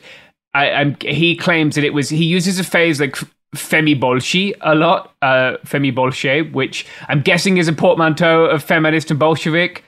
Uh, and he oh is a god, you're probably right. yeah. Yeah. so uh, it's it's it's definitely an incel. So yes, the feminists are censoring DBZ, and this Yep. means I need to start a fascist hangout spot. Yeah. that's that's the journey of this. Yep. Well, more or less. Uh, I guess it seems to really come out of the lockdown. Uh, it seems to come out of him being unemployed uh, from March of 2020, and there's a big anti-lockdown group in Argentina called Fuerza Unidaria Argentina. Um, which he's part of, and that- that's if you look actually, it says like Kyle Rittenhouse Cultural Center, and then it has Fuerza Unidaria written underneath. Um, and so he, that seems to have been a large part of it. Uh, it, it opened relatively recently. I was looking for an exact date, but I couldn't find it. But it is within the last year. Yes, it, it has it, it has been within the year. I, I remember seeing something about this earlier this year. Um, Just to recap some of the art, maybe because it, it like art's a strong word. Paintings, Depiction. Yes. yeah, no, Yeah. art, art, art requires a few a few things to make it actually art. I, I don't think this stuff qualifies as, as art. No, uh, but uh, and some of them I genuinely was unable to discern who are they supposed to be. it's Uh, really difficult. Like yeah. It's it's it's kind of hard to tell who Trump is, and it's Trump. like this is this is this is this is how this is the level of artist we are dealing with here. yeah, Trump looks like someone out of Minecraft or something. Like his head is entirely square. The width is equal to the height. Uh, Yeah. which, but they've they've got uh, one of the guys I saw was this guy called Malevo. Do people know who he is? I do not. Perhaps not. Okay, this is probably one that we won't include the video of in the podcast. But uh, so he was uh, he went to prison because he tortured leftists as a cop in Argentina in the seventies, right? Uh, and then he escapes. And in 2008, the cops come to his house to take him back. And instead of going back to jail on live TV, in front of his wife and children, he shoots himself. And, Wow. Like they just keep rolling. The reporter's like five feet away, and they're like, "Oh, he shot himself in the head. He's down. He's and now he's immortalized by yeah, something yeah, that looks like a five-year-old's yeah, painting. by an incel's finger painting Look, on the this, wall. This is, this, this is this is what happens when people follow their leader Hitler. yeah, it's true. Uh, so there's there's other people. right? There- There's uh, Javier Milei, I think he's called. He's like a he's the classic Chud libertarian. Uh, he's an Argentine politician. Uh, they of course have a Confederate flag. They have banners from the Argentine. Civil War. There's an imperial Japanese flag. Uh, Yeah. next to Donald Trump, like the con- I'm just I'm just looking at like the front like banner thing or like the front like mural on Yeah. on at the and there's a horrible horrible picture of Kyle Rittenhouse wearing a suit that it looks so funny. Like it's Is that like from- I it's the the the image is just amazing. It's God. Oh, they they, ha- they have they okay. I, I will say it they're- looks they're- like I they're- drew it blindfolded with my left hand like it looks so bad The one thing, okay, I, I, I think they're well, okay. Their, their depiction of Bolsonaro, like it's fine. It, ki- it kind of captures the grotesqueness of him, but It like does. he's doing finger guns. He like is doing double finger guns. Yes, finger guns on, on, on and with the with the Brazilian flag behind uh, him. It's remember remember this started with DBZ You're, Oh. yeah. R- Rittenhouse's like giant thing has like what what is it? I, I think the two like the two holes the, the two black Yeah. circles on his face I, I, don't thought it was know an eye patch, but no, it's not. no I, I, I, there's I- like two or three black circles on the inside Yeah. mural of Rittenhouse It looks like he's wearing an eye patch or like some kind of night vision optic, maybe. Also, as Not a just- Kyle Rittenhouse expert who spent hours combing through the clothing he was wearing, they have his hat completely wrong. They have here like a reddish pinkish hat. And that's not the hat that he was wearing. He was wearing a tan hat with a with a white back mesh. Um, and the hat was the reason we were able to figure out who he was because it has a little tear in the front. And we were able to c- compare that to get an exact match onto the suspect's Facebook profile. Um, so the hat is completely wrong. So already they've they've dropped the ball here on any semblance of accuracy by drawing the completely wrong hat for this picture. It's I'm I'm, insulted as someone who spent hours figuring out uh, what this guy's name is. I'm I'm insulted. Yeah, there's all kind of cursed stuff. This uh, Abascal, the Vox guy from Spain, like anyone who you can think of who's just like a culture warrior is depicted uh, in, in finger painting style um, by this guy, uh, by Jose Derman. Uh, so he uh, he came to the attention of the author- well actually he came to the attention of the authorities before uh, it, it will shock nobody to find that he has been sending unsolicited images of his genitalia to women for a very long time So he's been sending out a lot of. Are you telling me the Dragon Ball Z incel who started a Kyle Rittenhouse Cultural Center has been sending out unsolicited dick pics? yeah Wait, I wonder if. Oh no, what? Maybe. It's, okay, hold on, hold on. I, I just, I think, I think I just had a revelation about this guy. Did you just crack this case wide open? Hold on, hold on. Um, yeah i can't wait to, to hear what you've come up with I I'm on the edge of edge of my seat. I am Yeah. thrilled. uh, i on the other hand am on their facebook page which is toxic as hell Yeah, their face their Facebook's pretty funny. They they they, they have a video of a, a woman inside the cultural center. Yes, when the woman comes and they're like, just to prove it's a woman. People say women don't come here. Like we have a woman So, who's our friend. They filmed like a like a like a five minute video of this woman sitting inside just so there was proof that there was a woman inside this building. Yeah, they were so shocked. yeah, yeah, yeah. It's it's very clear that like they had not been expecting it.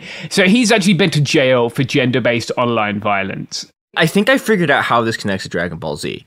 My, my Okay. what? Okay, I, I I'm not hundred percent sure about this. My guess is that this guy is like a hardline. Um, I, have never actually heard this guy's name said out loud.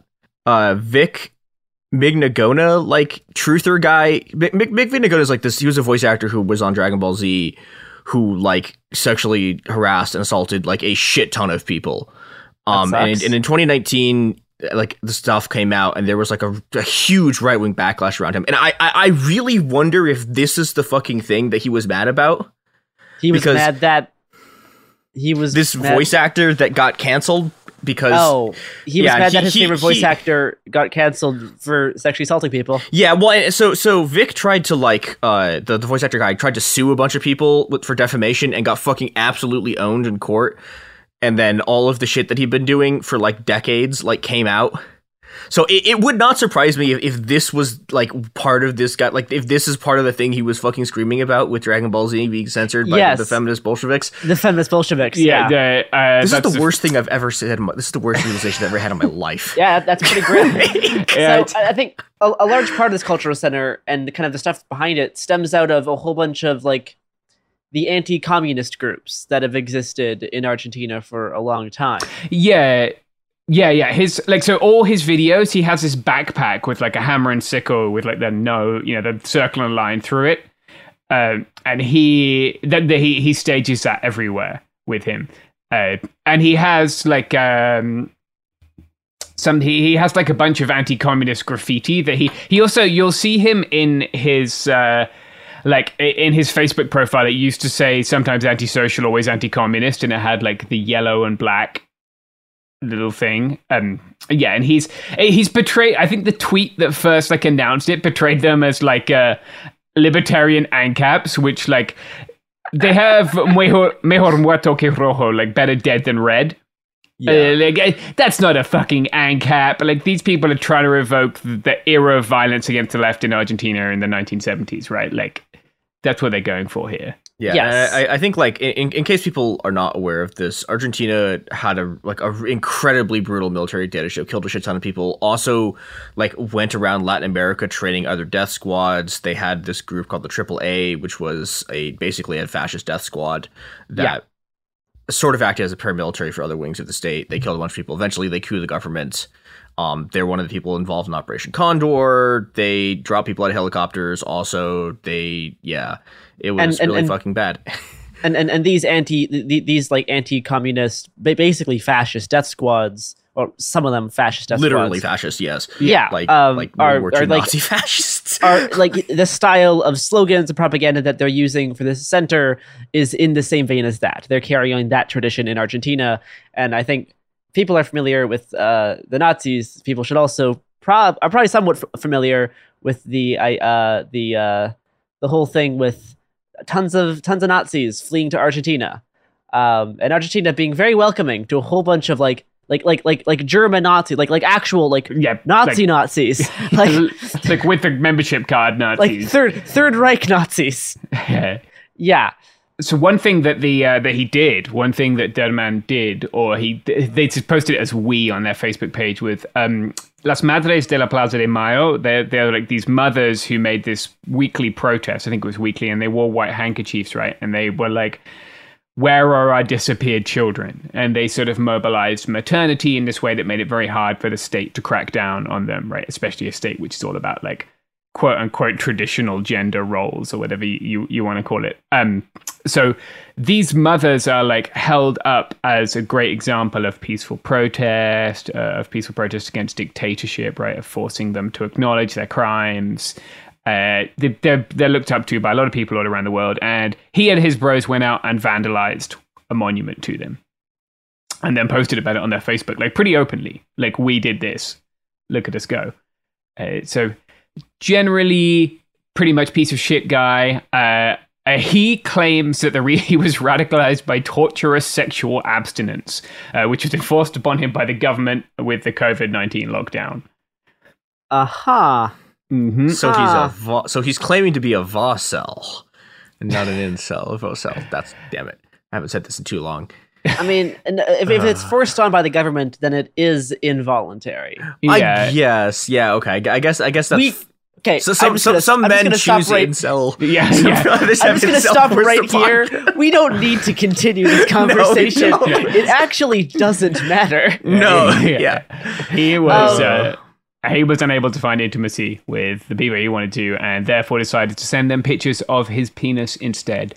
Which And then start a cultural center themed after Kyle Rittenhouse. that's correct. Yeah, I'm just, I'm just trying to think of like I, I I did a lot of stuff on like the aftermath of the Rittenhouse shooting as well. We immediately saw a whole bunch of a, a big wave of Rittenhouse stuff in the better dead than red and anti-communist action type uh like memes. And I think that this very much stems out of that tradition as well, of Kyle Rittenhouse being this like symbol of here is a shining example of someone who actually put in the work to kill communists, quote unquote communists, obviously. Um, and I think that with with the whole kind of uh, like uh, anti-communist death squad framing of this, that matches up with a lot of the kind of the memes that were uh, that were circulating in the weeks after the original shooting in Kenosha, and we can see this as like a physical manifestation of that type of mimetic uh, messaging. Like this is like a it is a, it's a physical version of that. Uh, of course, incorporating into just a larger kind of right wing populist politics, uh, you know, veering onto fascism. Um, and I think it's but, specifically with like the anti-communist uh, action and better dead than red type type memes that were using Rittenhouse. That is a, a very a very clear kind of uh, uh, uh, nexus point between these two things. 'Cause You're like, why is someone in Argentina super into Kyle Rittenhouse? It's it's because of this. Uh, we already have this big strain of anti-communist stuff inside Argentina. Kyle Rittenhouse was used mimetically in this way. Very easy thing for the right there to use. I think. I don't know. I think. Um, James, do you have do you have any other fun facts about this? Yeah, I do. Yeah, I do. So there seems to be another guy who does most of this the speaking for them when they speak to the media. Uh, he only gives his name once as Jew, uh, like J U. Um, but then he also Okay, claims wait for it, wait for it, because he claims to have Jewish ancestry as well, and therefore they can't be anti-Semitic. So, Uh-huh. um, very troubling. Maybe I'm pronouncing that wrong, but you know, I, I can't think of another way. It's only two letters, uh, so extremely troubling. One thing that I did note as well is there's a whole lot of quote unquote gender ideology talk, right, and a lot of cultural Marxism talk. So, Uh-huh. like, here's a guy who's extremely online and is parroting these kind of Ben Shapiro, American right TERF talking points. Uh, you can also see, like, one, one thing that's very funny is there appears to be a punk band called War Pigs who are selling, uh, I think it's figurines, uh, like World Cup figurines, perhaps, uh, which they are selling. Uh, Mundial is the word he used. Um, they, they seem to be basically pretending to be him online and selling these figurines, pretending they're fundraising for his center, but then they're obviously using the money for their anti-fascist efforts. That Uh, is incredibly yeah. rad. Yeah, shout out to them, War Pigs. Uh, look him up. Yeah, they yeah, give him some money if you can buy That a is figurine. so funny. yeah, he gets so fucking mad about it. He made so many videos about it. Um, and then the, his parents were uh, like he talks about them as heroes of the Marxist movement and like leftists and like revolutionaries. So he's 38 now. Uh, so his parents will have been young in the 70s, perhaps, but um, certainly certainly like around in that period in their teens and 20s and uh, he he talks about like how his parents were cruel to him and how the supposed marxists like bullied him and how he uh, he, he says at one point he has tourette's uh, uh, um, they forced him to do treatments which he claims curtailed his opportunities to meet women uh, but he he only mentions this once and he, he sort of goes off on these weird diversions This is yeah, it's a lot of very basic kind of online incel type stuff. I, I want to talk a little bit about the sort of trans angle on this too, because I think so. One of the things I think like is not very well known that at some points I will do a full episode on when I find when I'm able to like get enough stuff together and find people who are like really qualified to talk about it. But Argentina has had one of the world's most powerful trans movements for a long time, and I mean they have stuff there that like like there there's there there is a law that passed um I think last year that re- that like that they have like a hiring quota. So all, all for public service jobs, there's a one percent hiring quota of people who have to be trans. Like really? Yeah, they Oh, like wow. they, they they have stuff there. Like they have done stuff there that is like like like, not even like on the agenda for like any other like trans movement I've ever seen. So yeah, they they're they're very strong. They're very well organized, and the government has sort of like has done a, like a bunch of like genuinely very good like pro trans stuff like under the pressure of this movement. And I I, I think that I think like in that context, I think this his this fact that he's obsessed with like gender critical shit makes a lot of sense because that's you know that's like one of the sort of right wing things in Argentina is opposing this shit, but like it doesn't. I don't know. They're kind of losing that battle insofar as like yeah, you know, people people have done a really really good job and fought really really desperate and sort of horrible battles for decades. But yeah, they're they're they're sort of bearing fruit in really cool ways. Respect. Nice. Good job. Um, so, what also is bearing fruit is his posting, because he has been raided by. I, I I would urge you to watch this video. I'll tweet it so people can find it there as well. But uh, a, a, a metric shit ton of armed police, um, and the the reason they're raiding him is because he's made uh, like a public threat. Basically, he made this uh, this about 11 and a half minute video. Notably, he says, "Our total to support to the Brazilian hero who tried to create justice for all Argentinians." Uh, and goes on to talk about this. This is with reference to the assassination attempt that we saw what last week. Yes. So so so last week, this this fascist tried to assassinate the vice president of Argentina, and we're gonna get more into this in our upcoming week of content titled Assassination Week. where we're gonna- Assassination week, assassination week, assassination It's up, up- week. upcoming. We're gonna be a whole week of whole week of episodes about assassinations. Um, but in, in in brief, this this this happened, and then the people at the cultural center made this live stream ce- celebrating the attack and calling the perpetrator Argentina's Brazilian hero. Yes, uh, it, it it really was just. Uh, he also like t- tells people to rise up and stuff. Like there's some very clear calls to action in there. In the raid, they found a mortar shell, and one 84 millimeter mortar shell, a drone, and they they've confiscated a bunch of hard drive, which I I do not envy the person who has to go through his phones and hard drives. A lot of dick pics in those. Yeah, they're gonna see Oh, some boy.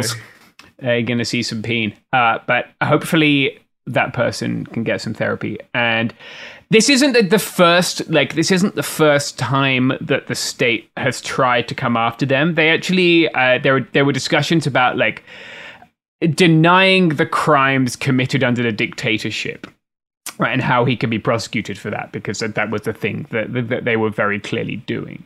So it seemed like he'd kind of been in, in the crosshairs of uh, progressive legislators in argentina for a while and then he went and made this batshit crazy video where he makes calls to violence. Uh, he says the left can't ask for non-violence. He says the left doesn't respect democracy, uh, and uh, he calls the vice president a rat and a murderer, and says that it's just a shame that she wasn't blown up, and it's only because the weapon malfunctioned that this hero didn't get to do justice for all Argentines. I should have been the Cool. Shinzo Abe guy. Like, Cool I'm stuff. sorry. Yeah. Look, we're look. He's just he's just built different. Yeah, he's he's built different because Yeah. he got sabotaged by all of his esoteric Nazism, which we will get more into in the Yeah. upcoming assassination week. Yep, we just got to record the theme music, and then we'll be there. Yeah, the theme music. Yes. yes, cut together footage of all of the great assassinations. yep. This is going to be half an hour constant assassination collage. Yeah, uh, these guys are extremely cursed. There's more cursed stuff that they've done that like uh, we probably shouldn't go into i don't think because like i think you could just understand this is a, a lonely incel guy who's been on the internet too much become more and more radicalized and like surrounded himself with people who agree. And it's been pretty funny to watch people prank him for a while. Like scrolling down their facebook page it's very funny to see people consistently like he doesn't seem to be an intellectual giant uh, but it's also worrying and obviously he's advocating for violence against people No, who are already marginalized Whenever someone starts taking things that are online out into the physical world, like making basically a monument, like a physical place, um, it's always concerning. It's always it's always one of the big big red flags. Yeah, and, and and I think like specifically the fact that he had both a mortar shell and a drone is incredibly alarming. Oh, you don't Like- say. Yeah, I, I just. I, I just want to say, I just want to put that on the record for a second. Yeah. Uh, if he'd posted a little bit less, he could have made it into Assassination Week. But here we are. Amazing. Cucked by your own posting. Yep. A tale, a tale as old as time. yeah, if he'd uh, stuck to tradition and not posted him. They did also, I just want to note, sell secondhand clothes at the center. I don't know why. I, I don't know what they were going for there, but they did All that. right. I'm They sure also sold some- coffee. Really? Yep. Well, Capricorn if you're in Leche. Argentina and you want some secondhand clothes and coffee, I can tell you Yeah. where not to go. Not don't Yeah. go to this place because there's odds are you're going to get raided by police when you're there.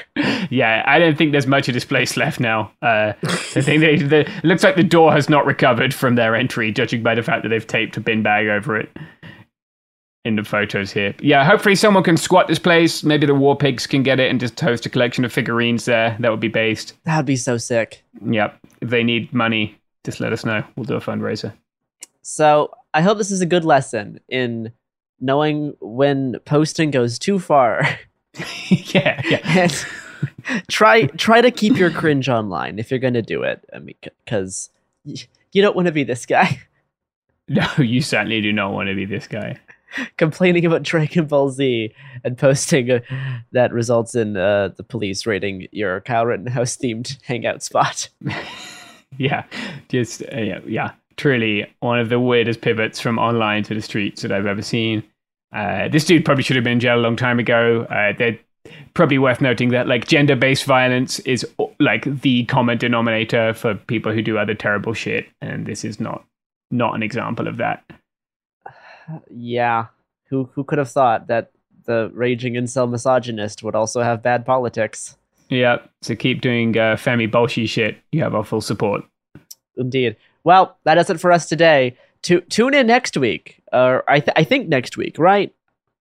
Some next week, or maybe the week after, for our upcoming week of episodes titled Assassination Week. Yep, it's going to be great. Of course, not not endorsing any political violence or assassinations of any kind.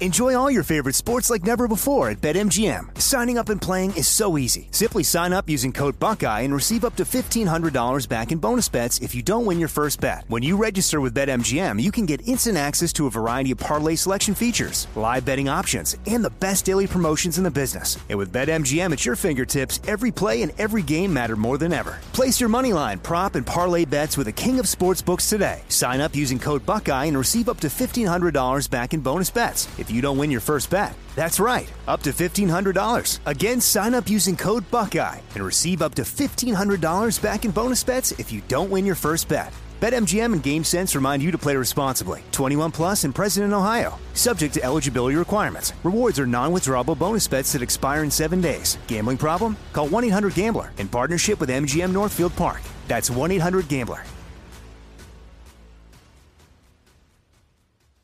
Xfinity has free premium networks for everyone this month, no matter what kind of entertainment you love. Addicted to true crime? Catch killer cases and more spine-tingling shows on A&E Crime Central. Crave adventure? Explore Asian action movies on Hi-YAH. Searching for something extreme? Check out skating, snowboarding, and more on Fuel TV Plus, the global home of action sports. And find crowd-pleasing bops on iHeartRadio's Hit Nation playlist. There's new free shows and movies to love every week. Say free this week in your Xfinity voice remote. Focus Features presents Back to Black. I want people to hear my voice and just forget their troubles. Experience the music and her story Know this. I ain't no Spice Girl. like never before That's my daughter. That's my Amy. on the big screen. I want to be remembered for just being me. Amy Winehouse, Back to Black, directed by Sam Taylor Johnson. Rated R, under 17, not a minute without parent. Only in theaters May 17th. Okay. I love Walker Hayes. He's amazing. He's so fun, such a great entertainer. And that's why I'm so excited that JCPenney and country music singer songwriter Walker Hayes are partnering together on a new limited time men's collection for the everyday guy. The Walker Hayes for JCPenney collection is an upbeat playlist of instant classics with laid back appeal and down home vibes. As a dad of seven kids, he knows exactly what fathers want and need when it comes to their style. This collection reflects his casually cool styles with outdoor inspired details and versatile colors. Perfect for the guy living the t shirt life or someone wanting some fresh options that feel just as good. It's easy to wear, affordable styles that celebrate the ultimate family man, along with the quality, durability, and sensibility dads appreciate. Available online Saturday, May 4th at jcp.com and in store Thursday, May 16th, just in time for Father's Day. Limited time only. JCPenney, make it count.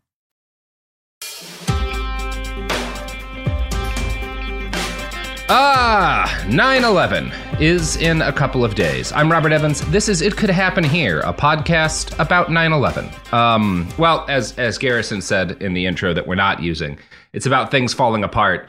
And Yes. boy, did that happen on 9 11. two, two things that fell apart. Yeah. Yeah. Um yeah, so this was originally going to be a slightly cruder episode than it wound up being, but I'm I'm just going to I'm just to delve into the script and uh Chris Garrison, you guys just buckle in because the reason I have you both as guests on this is that you are both too young to remember 9/11. That's not true. I remember 9 11. I remember. That's a it. lie. I remember how old it. were you like 4? Uh, how was I? Yeah, I was four. But I, I remember my mom, like, so she, she was trying to explain the Pentagon, right? Mm-hmm. And so she has like a coaster on the ground and she's making an airplane with her hand. Is this going into. Anyway, so as I said, neither of you properly remember 9/11. I, I don't remember 9 11. I I was at the age where every mem- like moment of it is burnt into my into my brain, as is the reaction. So I wanted you both on this because we're going to talk about how 9/11 kind of became a a, a cult, um, and Yes. how to maybe how to maybe deal with that, and then we'll be chatting about Glenn Beck's 912 project, which is something I'm sure neither of you are very familiar with.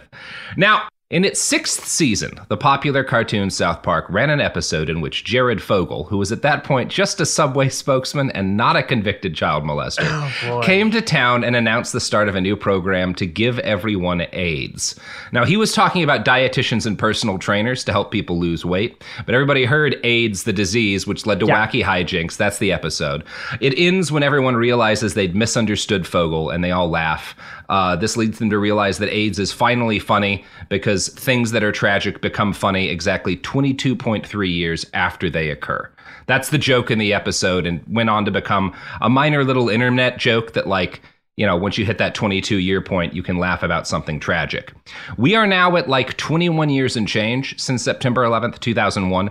And I think if we're all honest, most of us can admit that we've laughed at a lot of 9 11 jokes. We're recording this the day the Queen died, and people are like photoshopping her face to be the Twin Towers. And it's, It's so good. it's quite a time on the old internet. Now, I think the first, I think the hardest at least that I ever laughed at a 9 11 joke, I'm sure it's not the first time, was this picture of Trump Tower that was t- posted to Twitter like right after he got inaugurated with the text, George Bush, do ya thing. Um, still an excellent 9 11 joke. Now, the first person with any kind of platform to make a 9 11 joke was the recently deceased comedian Gilbert Gottfried. On September 29th, 2001, he took part in a roast of Hugh Hefner at the New York Friars Club.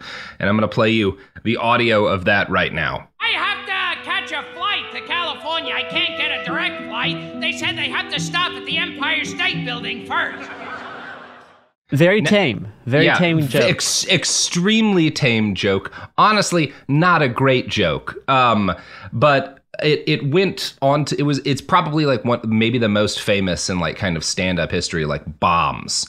Um, Gottfried him said himself said that he lost the audience more than anyone else ever has. Um, I think it caused some career problems for him. Um, he later and said this that was he- only like a few weeks after. this this was days after. So this is at the Friars Club roast of Hugh Hefner on September 29th. Is this, is this where Too Soon is from? Um, well, yeah, this, I mean, I don't, I don't know that it originated there, but this was the response to him. Um, and I think it, it's the first time I ever recall hearing someone say that. Gottfried said that, like, the reason he decided to tell a joke this close to 9 11 was that he was personally offended by the fact that anything could be too soon to make a joke about. Um, one of the things that's interesting about this, a little side thing, is that like after bombing and getting shouted at by the audience, Gottfried like decided to get them back by telling a particularly long and foul version of the Aristocrats, which is a, a meta joke about jokes primarily. Anyway, um, it's basically just being as foul mouthed as you can possibly be to an audience. Um, and that that audio has been lost to time apparently, but boy, uh, you can watch a fun documentary about the aristocrats uh, if you want to learn more about that.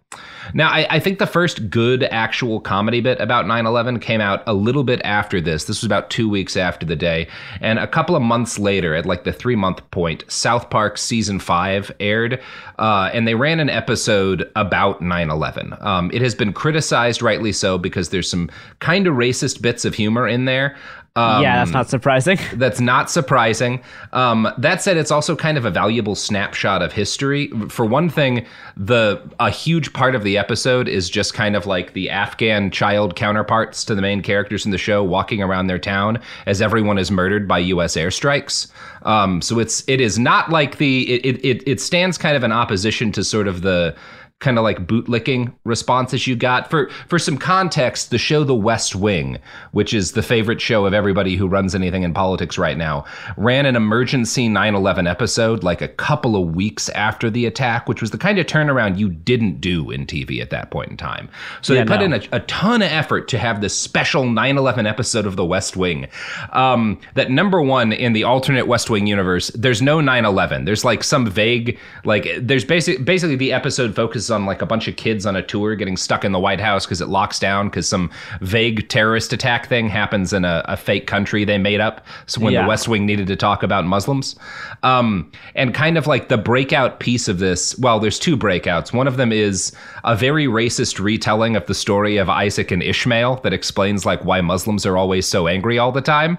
Um, and then the White House press lady, C.J. Cregg goes on a rant about how awesome the intelligence uh, apparatus and how like what good people uh, CIA agents are and how oh like boy. the best thing to do for politics sometimes is to have a, a, a guy dressed as a waiter murder somebody with a silenced pistol. Like it was out of its mind, unhinged. That's the fucking like so the fact that South Park does an episode that's like, yeah, we're going to murder a bunch of people in Afghanistan for no reason is like uh, not a not a bad response, not a bad thing to recognize about that day.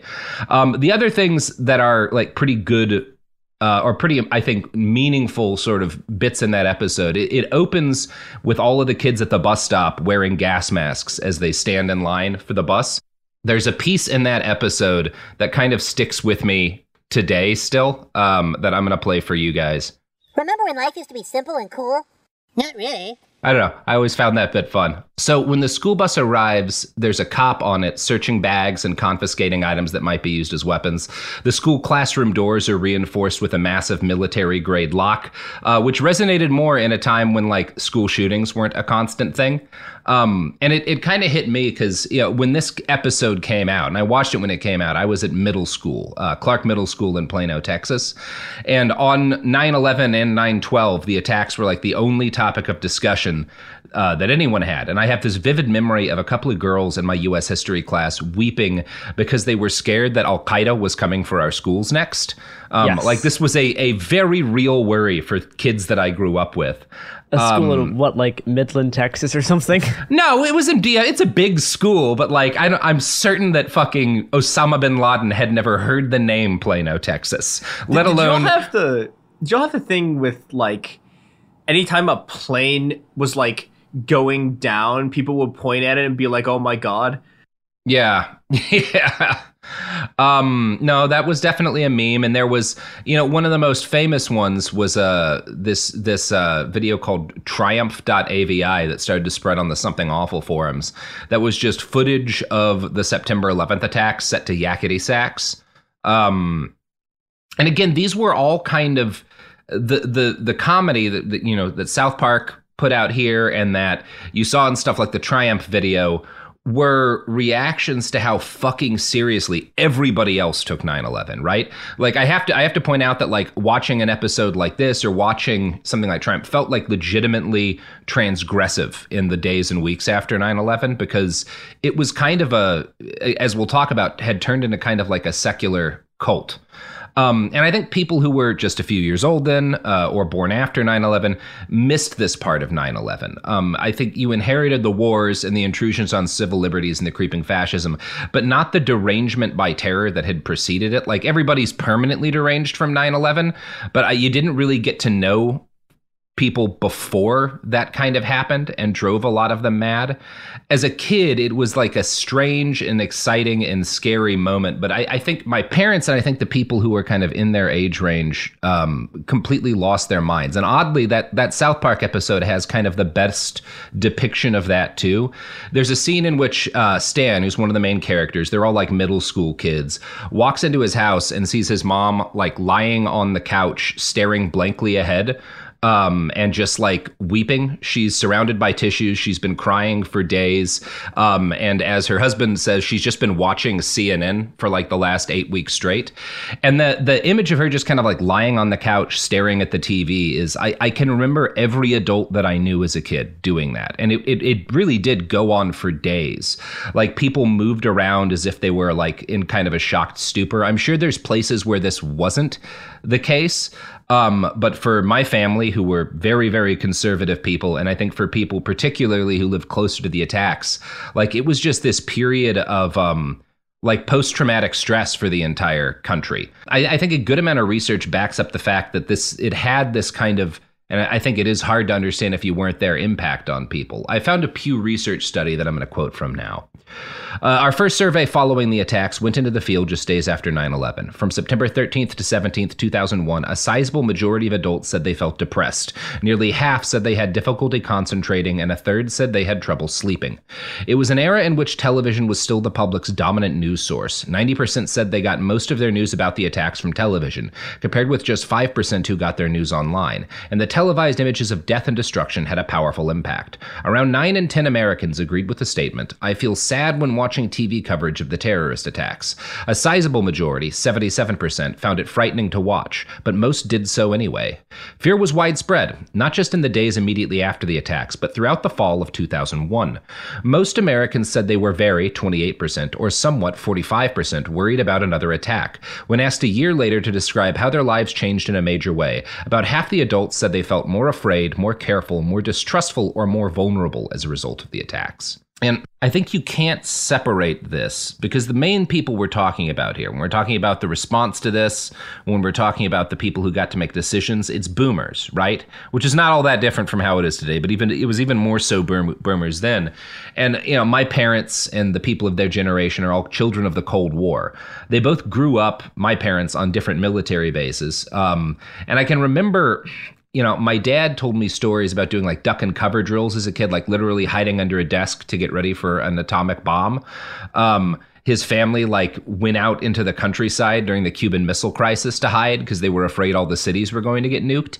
And this is not; these are not uncommon experiences. So you have to think like all of the all of the adults were either very close to this period or had spent most of their formative years like constantly scared of being murdered by a nuclear weapon. Um, there have been clinical like studies and stuff that have shown that that fear of nuclear annihilation is a major factor in anxiety. Like I, it's not ever been properly, I think, explained how much that fucked up that generation, but what you had is all these people who had spent the first couple of decades of their lives living with the sword of Damocles over their heads. And then the war ends, right? The Cold War ends, the USSR falls apart, and suddenly people aren't talking about nuclear warfare for the first time in anybody's memory. Um, and I think for most of that generation, they felt safe for the first time. There was this kind of celebration that was pretty bipartisan that capitalism and democracy had triumphed and that, like, this kind of horror that had stalked through their childhood had been defeated. You know, when people like uh, Francis Fukuyama talked about the end of history, what Fukuyama meant was that liberal democracy was kind of, in his eyes, the end of the evolutionary road for states, which yeah. is a flawed idea. But the interpretation that I think people like my parents had was that we didn't need to worry anymore, right? Like yeah. that that's the end of history, right? Our way of life had won and we like we we didn't need to worry. And in 9/11 happens and suddenly this decade or so of relief from that all ends in a minute. And all of that fear that they lived with their whole lives came roaring back with abandon. 9 11 was like the emotional equivalent of splitting an atom. And, and the energy Yeah. that was released by that is going to be used for something, right? I, I, I want to kind of touch on that a little bit because I mean, I obviously don't remember the 90s because Yeah. I wasn't there. And it is such a fascinating idea to me of like this time where neoliberalism kind of reached their paradise. Like, we- like we did Yeah. it. We could, we, we, we, we did the thing. We found the spot and how that, you know, talk about like the edge of chaos theory, how it was built up to this super high point and then it all, cause it, cause it got so high, it then immediately crumbled. Yeah. Um, and shot down. And th- th- there's this uh, thing that um, uh, one of my favorite uh, writers, Grant Morrison, talks about how 9-11 kind of became this moment where the world of imagination and the world of like the lowest material visceral reality uh, crashed into each other um, and he says, uh, quote, the, the collapse expressed itself in the material world when the Twin Towers of the World Trade Center were reduced to dust by determined extremists. When this event occurred, reality and fiction began their slow collapse into one another. After the fall of the towers, quote unquote reality became more fictional, and quote unquote fiction became more realistic. Think plausible, realistic superhero movies like the Dark Knight films, uh, fake news, deep fakes, AR, uh, VR, and the rise of magical thinking. Um, and I would extrapolate that out to like stuff like you know QAnon, um, and Yep. you know the the how just these uh, the images that we thought were only viewable in film and television um, became b- descended down onto the onto the dirtiest, most visceral material plane. Um, and then things that were fake, like this idea of like the perfect '90s. It's gonna be. This is gonna t- Yeah. continue, continue like this forever. That fiction, uh, it, it felt almost more real. Like it, like that that that should have been what's real, and it's not anymore. Yeah, it it feels like there's an alternate, and I think that's part of why liberals are still so goddamn in love with the West Wing. And by the way, I talk about liberals. My parents, who loved Ronald Reagan more than life itself, watched every episode of that show. They thought it was wonderful. And the Republicans are always portrayed very sympathetically on the West Wing, right? It's Yeah. very much this noble opposition sort of idea. Um, and uh, the the that I, I think there's something in that that there's this almost sense that we've been locked out of the right reality and that's Yeah. that's what you know that's what liberals are constantly harkening back to with with 9-11 but it's also or with a with stuff like the west wing but it's also like what conservatives it, I I think for a while they were looking for that. I think that's what George W. Bush promised and failed to deliver. Yep. Um, it's what they were hoping to get with Romney. And when that didn't happen, I think part of what's going on with Trump is this desire, part of the desire to burn it all down is the inability to get back to this imagined prelapsarian because world. if you're talking about the collapse of reality and fiction going into each other, that's what Donald Trump represents. He is this Yeah. so fictional person that in order to meet this new world where reality and fiction are the same thing, you need somebody that under that that represents that. Yeah. Um, so they turned to him because he he was meeting the way they, they saw the world was going. The, the reality and Yep. fiction are going into each other, so you're going to get the reality television president Yeah. um, who who who who kind of embodies that essence on a very very visceral level. And I, I think that's part of why when you have 9 11 happen, you have all of this energy released, both parties kind of come together in this idea that the United States should strike back uh, and that we were at war. It's rightly pointed out by people that particularly the protests against the Iraq war were massive, and they were. They were historically large, but President Bush was also the most popular president of our lifetime briefly, and it's because people were in line behind this idea that we need to hit someone.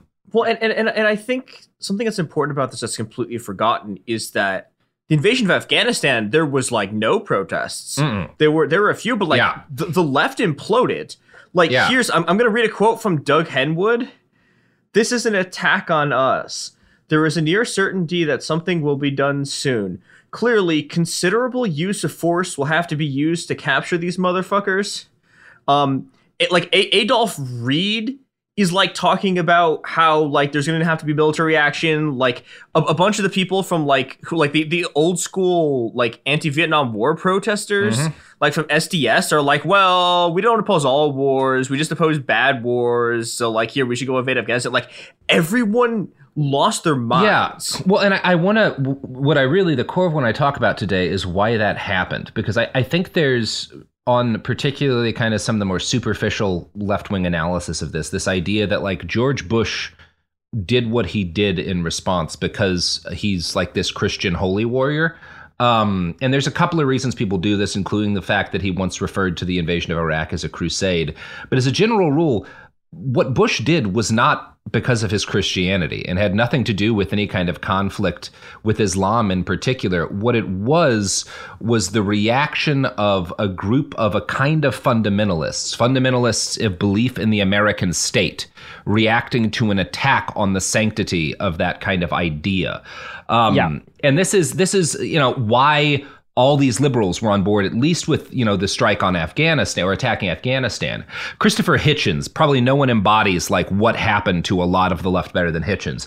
Hitchens was a well-known liberal journalist. He wrote an excoriating book about Henry Kissinger, right? He's one of these people who is criticizing the empire, who is attacking it for its excesses, for builds his career on that. And then 9/11 happens, and the first big thing he does is he puts out a massive column titled Bush's Secularist Triumph, in which he argues that the war on terror is not a crusade, but a battle to keep religion and public power separate.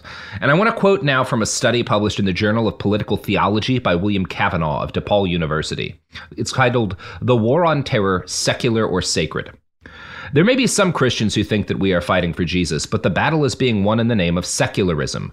George Bush may subjectively be a Christian, but he and the U.S. armed forces have objectively done more for secularism than the whole of the American agnostic community combined, and doubled. While the left makes apologies for religious terrorists, the right supports their obliteration to protect our secular state. Secularism is not just a smug attitude, it is a possible way of democratic and pluralistic life that only became thinkable after several wars and revolutions had ruthlessly smashed the hold of clergy on the state. We are now in the middle of, n- of another such war and revolution, and the liberals have gone AWOL.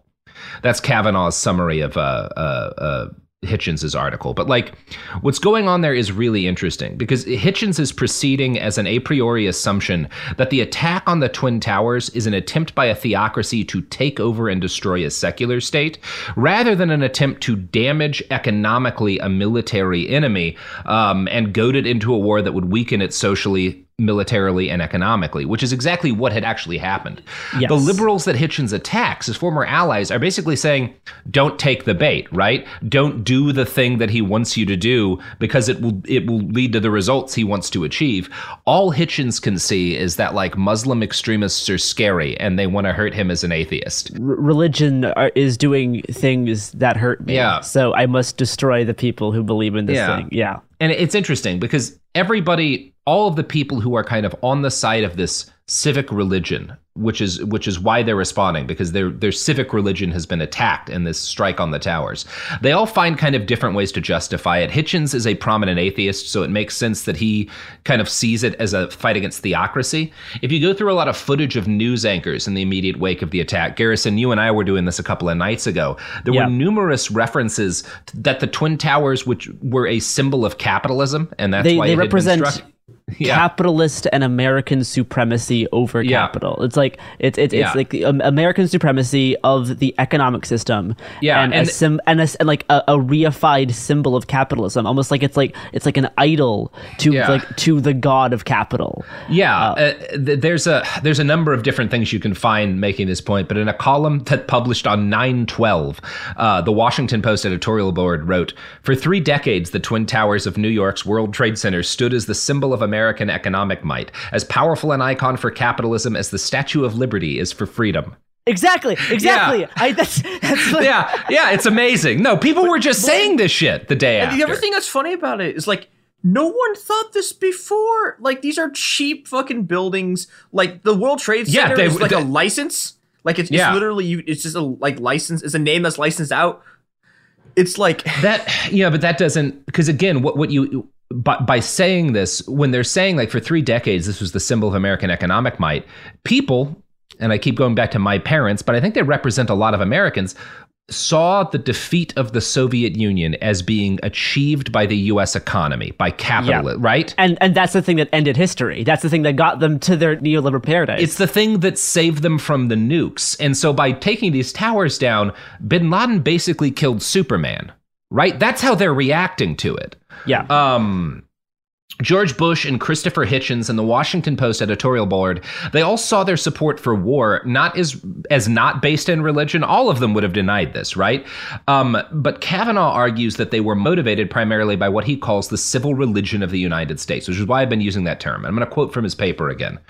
The United States has its own civil religion, which, though relying on the support of Christians and undoubtedly borrowing much from Christian imagery, transcends mere sectarian religion to unite all Americans on a higher ground. Indeed, this is what makes secularism compatible with civil religion. What Robert Bellah calls traditional religion is privatized, while civic rituals revolve around a generic God who underwrites America's identity and purpose in the world. In this sense, Andrew Sullivan is right. This is a religious war. The war of which 9 11 was a significant marker is not extremist and expansionist religion against a peace loving and neutral secularist order. It is rather the violent confrontation of Islamist terrorism with the civil religion of American expansionism. That is, the evangelical insistence that liberal social order is the only viable kind of social order. It is what Tariq Ali has called the clash of fundamentalisms. And I think that's important because I think one area in which the left really got things wrong in sort of their interpretation of what happens in this period is seeing it as a clash between kind of Christian fundamentalists as embodied by George Bush and Islamic fundamentalists. No, no, no. The people who were leading this country, including Bush, but including most of the liberals, were America fundamentalists. They were fundamentalists in the idea of the secular American state. And so were my parents, as conservative as they were. My family was never about, you know, Christianity needing to be spread over there. It was about this this belief in America as something holy and that something holy and sacred had been struck on September 11th. I will say I I I, I think I I don't know. It's it's easy for me to see why people think about this on the left sort of as this Christian holy war because like I grew up with a lot of people who like in the wake of this who like really were full on into the crusade thing. Like I had classmates who would talk about how they were going to join the military to kill all Muslims. Like there was I mean like I think this is a real thing sure and that's what I mean that's sort of analytic wrong that's what that's what Cavanaugh is saying, and that it's kind of scaffolded on Christianity. But like, that's fun, uh, fundamentally like the fact that there are some people who are going in there being like, this is finally a religious crusade, doesn't mean that's like what the leadership of the country is doing. And as I'm about to get to, I think that's part of why we get Trump and the current Christian extremist surge is that.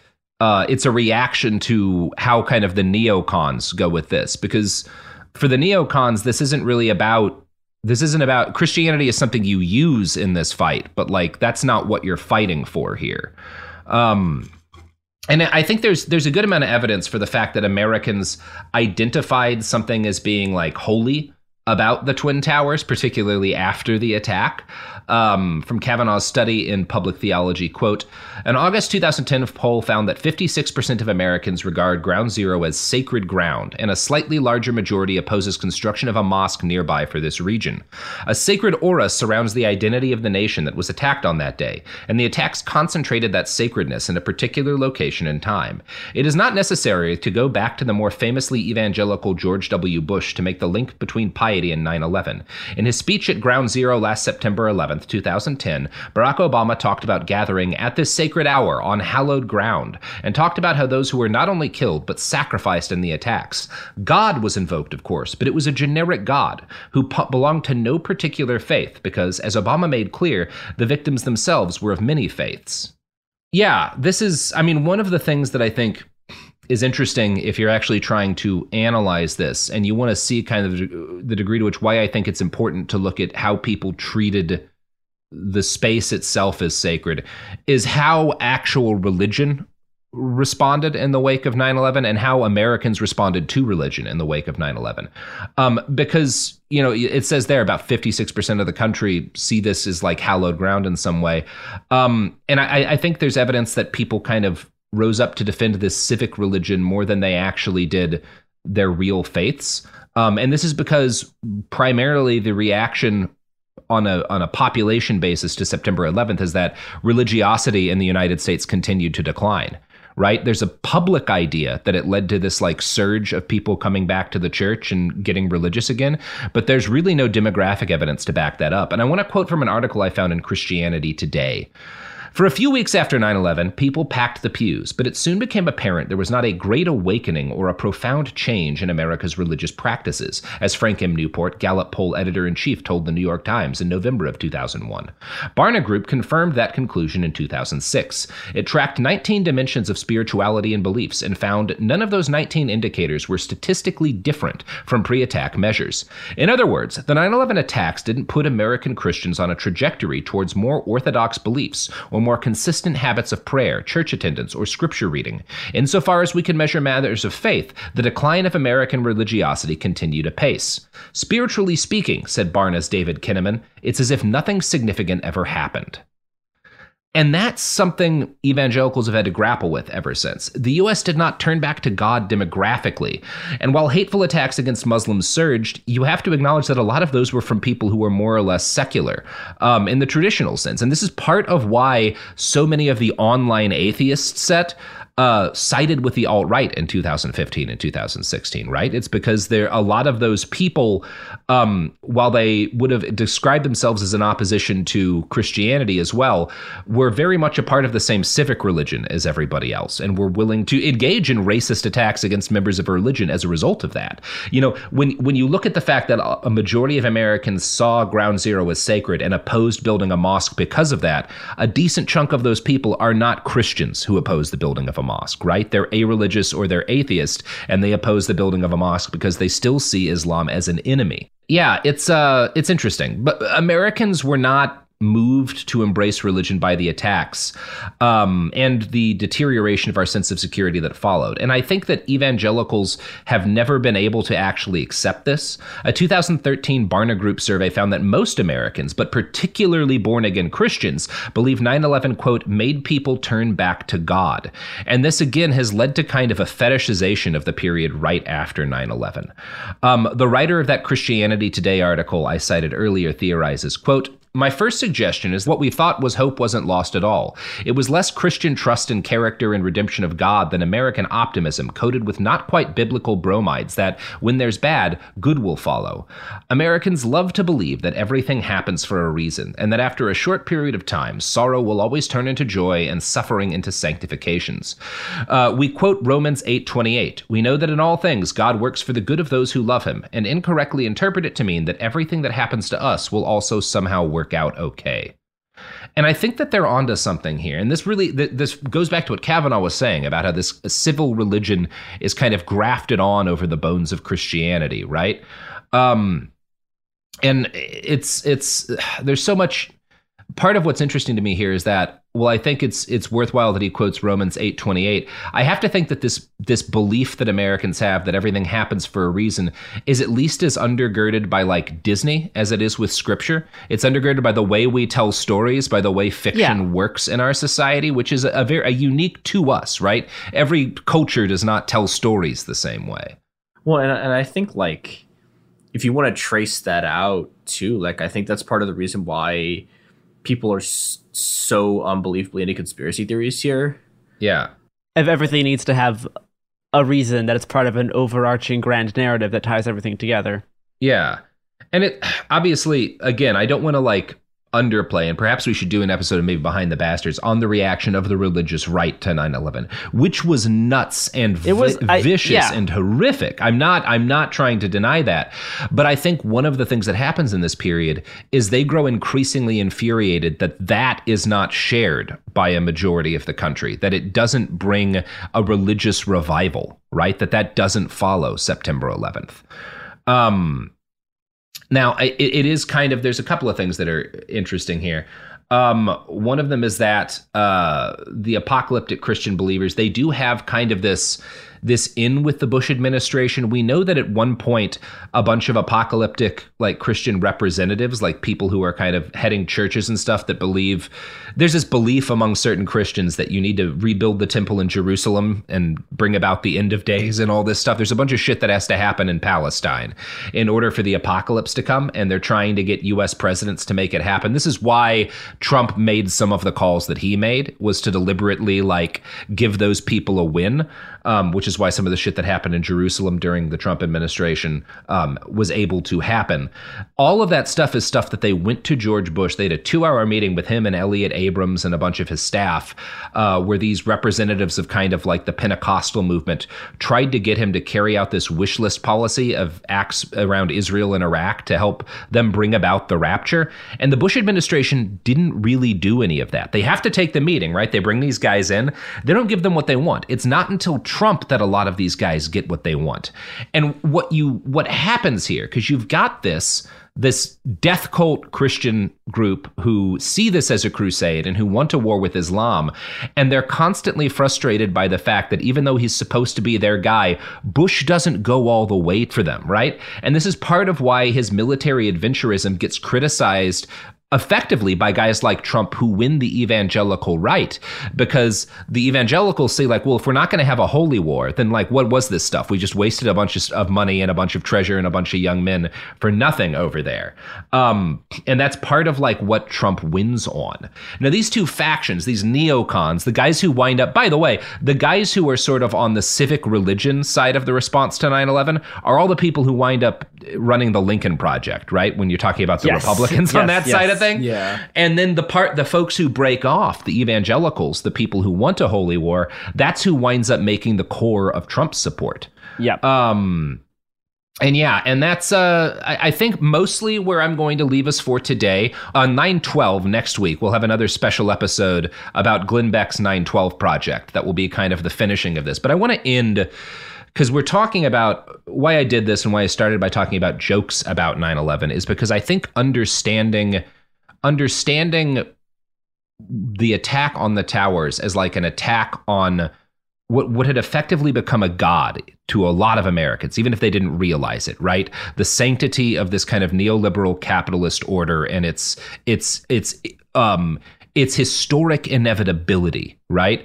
Uh, the fact that that's what was going on it, that, that that was so dear to people that justified so much violence. 20 years of of war of bombings millions of deaths is part of why i think there's a value in joking about 9/11, which is not to say that what happened wasn't terrible. Three three thousand and change innocent people were murdered um, in a in a truly horrific way. If you actually sit down and watch the footage, the people falling out of the buildings, it's a nightmare. If you think about stuff like Flight 93, it's it's really stirring. You have these people who one moment they're heading to like see their families or go on a work trip or something. They're on a fucking plane, an experience I'm sure everybody has, where you're just like trying to get from A to B, and in the space of like a few minutes, they have to all decide they're going to charge a bunch of terrorists, fight in hand to hand combat, and then pilot a plane into the ground in order to stop it from killing other people. That's that's powerful stuff. Um, what what I think is important is desacralizing it because there's nothing sacred about mass murder, um, and there's nothing. There's we shouldn't see what happened there as anything but what it is, which is a tragic um, a tragic act of violence against innocent people. But taking it as like an attack on our soul, as an attack on like our our collective God, um, when you start to do that, again, it, it kind of justifies any sort of violence. Like there's nothing there's nothing that's off the table. And in in the first few years after 9/11, there was nothing off the table. Um, and we're we're never getting back to the world that we had before, which is ultimately like what all that violence was about, right? All of everything terrible that was done in the wake of 9 11 was justified, even if people didn't say it, in the desire to get back to where we were in the 90s, right? In their heads, in their sense of security. I'm not talking about anything as like coarse as economic projections. I'm talking about in the sense of like optimism and, and basic security. And I think one of the people who got this best in the immediate wake of the attack uh, was Hunter S. Thompson, who, you know, was still alive at that point for a couple of years. And he wrote a column, I think it was for ESPN.com, because that's who he was writing for in those days. He, his career was well past its peak. Um, but he wrote probably the best thing anyone wrote a week after 9 11. And I'm going to read you the end of that now. We are at war now, according to President Bush, and I take him at his word. He also says this war might last for a very long time. Generals and military scholars that will tell you that 8 or 10 years is actually not such a long time in the span of human history, which is no doubt true. But history also tells us that 10 years of martial law and a wartime economy are going to feel like a lifetime to people who are in their 20s today. The poor bastards of what will forever be known as Generation Z are doomed to be the first generation of Americans who will grow up with a lower standard of living than their parents enjoyed. This is extremely heavy news, and it will take a while for it to sink in. The 22 babies born in New York City while the World Trade Center burned will never know what they missed. The last half of the 20th century will seem like a wild party for rich kids compared to what's coming now. The party's over, folks. Yeah, that is kind of the feeling. Uh, yeah, growing up in the early 2000s Yeah. and not not knowing, not never actually experiencing the 90s. I mean, Yeah. because in some ways, you know, 9/11 feels very similar to me as something like Pearl Harbor. Like they're both Yeah. things that happened, I guess, before I was around, and it just they created the world that I already existed in. Like it never, it never like it. You know, it it, it never changed the world I was in. It just Yeah. it just became the world that I was in. Yeah, for me, 9/11 is my first memory. Like that is the first thing Wow. I remember. And uh yeah, we got exactly the world that you would expect Yeah. from your first memory being 9/11. Yeah, it's um I mean, again, for me, I think the thing I identify most is that little clip I played from South Park, where one of the kids is like, "Do you remember when everything didn't suck?" And he's like, "Not really." um, so yeah, uh, go out, um, tell a tasteful joke about 9/11, and uh, try not to worship the state. It doesn't end well. Hey, we'll be back Monday with more episodes every week from now until the heat death of the universe. It Could Happen Here is a production of Cool Zone Media. For more podcasts from Cool Zone Media, visit our website, coolzonemedia.com, or check us out on the iHeartRadio app, Apple Podcasts, or wherever you listen to podcasts. You can find sources for It Could Happen Here updated monthly at coolzonemedia.com slash sources. Thanks for listening. Xfinity has free premium networks for everyone this month, no matter what kind of entertainment you love. Addicted to true crime? Catch killer cases and more spine-tingling shows on A&E Crime Central. Crave adventure? Explore Asian action movies on Hi-YAH. Searching for something extreme? Check out skating, snowboarding, and more on Fuel TV Plus, the global home of action sports. And find crowd-pleasing bops on iHeartRadio's Hit Nation playlist. There's new free shows and movies to love every week. Say free this week in your Xfinity voice remote. Trinity School of Natural Health can help you be part of the fast growing health and wellness industry. With an education that empowers communities, Trinity grads can change lives by applying natural health principles and techniques in holistic practices or stores selling nourishing health products. Offering 19 online programs that fit your busy schedule, you'll get training to help turn your passion into a career. Enroll today at trinityschool.org. That's trinityschool.org. Right here, right now. Find your beautiful new floor at Rite Rug Flooring. Choose from thousands of in stock styles, ready for next day installation, and all backed by the right price guarantee. Visit riterug.com. That's R I T E R U G.com today to schedule a free in home estimate or to find a location near you. 24 month financing is available with approved credit. For 90 years, we've been right here, right now. Rite Rug Flooring. Open a limited time 11 month certificate at Kemba Financial Credit Union. At 5.25% APY, it's more than triple the national average, plus, it's a safe and secure way to grow your money. Visit your local branch or kemba.org slash CD for details. Offer expires May 31st, 2024. APY equals annual percentage yield. Restrictions apply. $500 minimum and $250,000 maximum deposit. Advantage status required. Comparison based on Bankrate average. Federally insured by NCUA.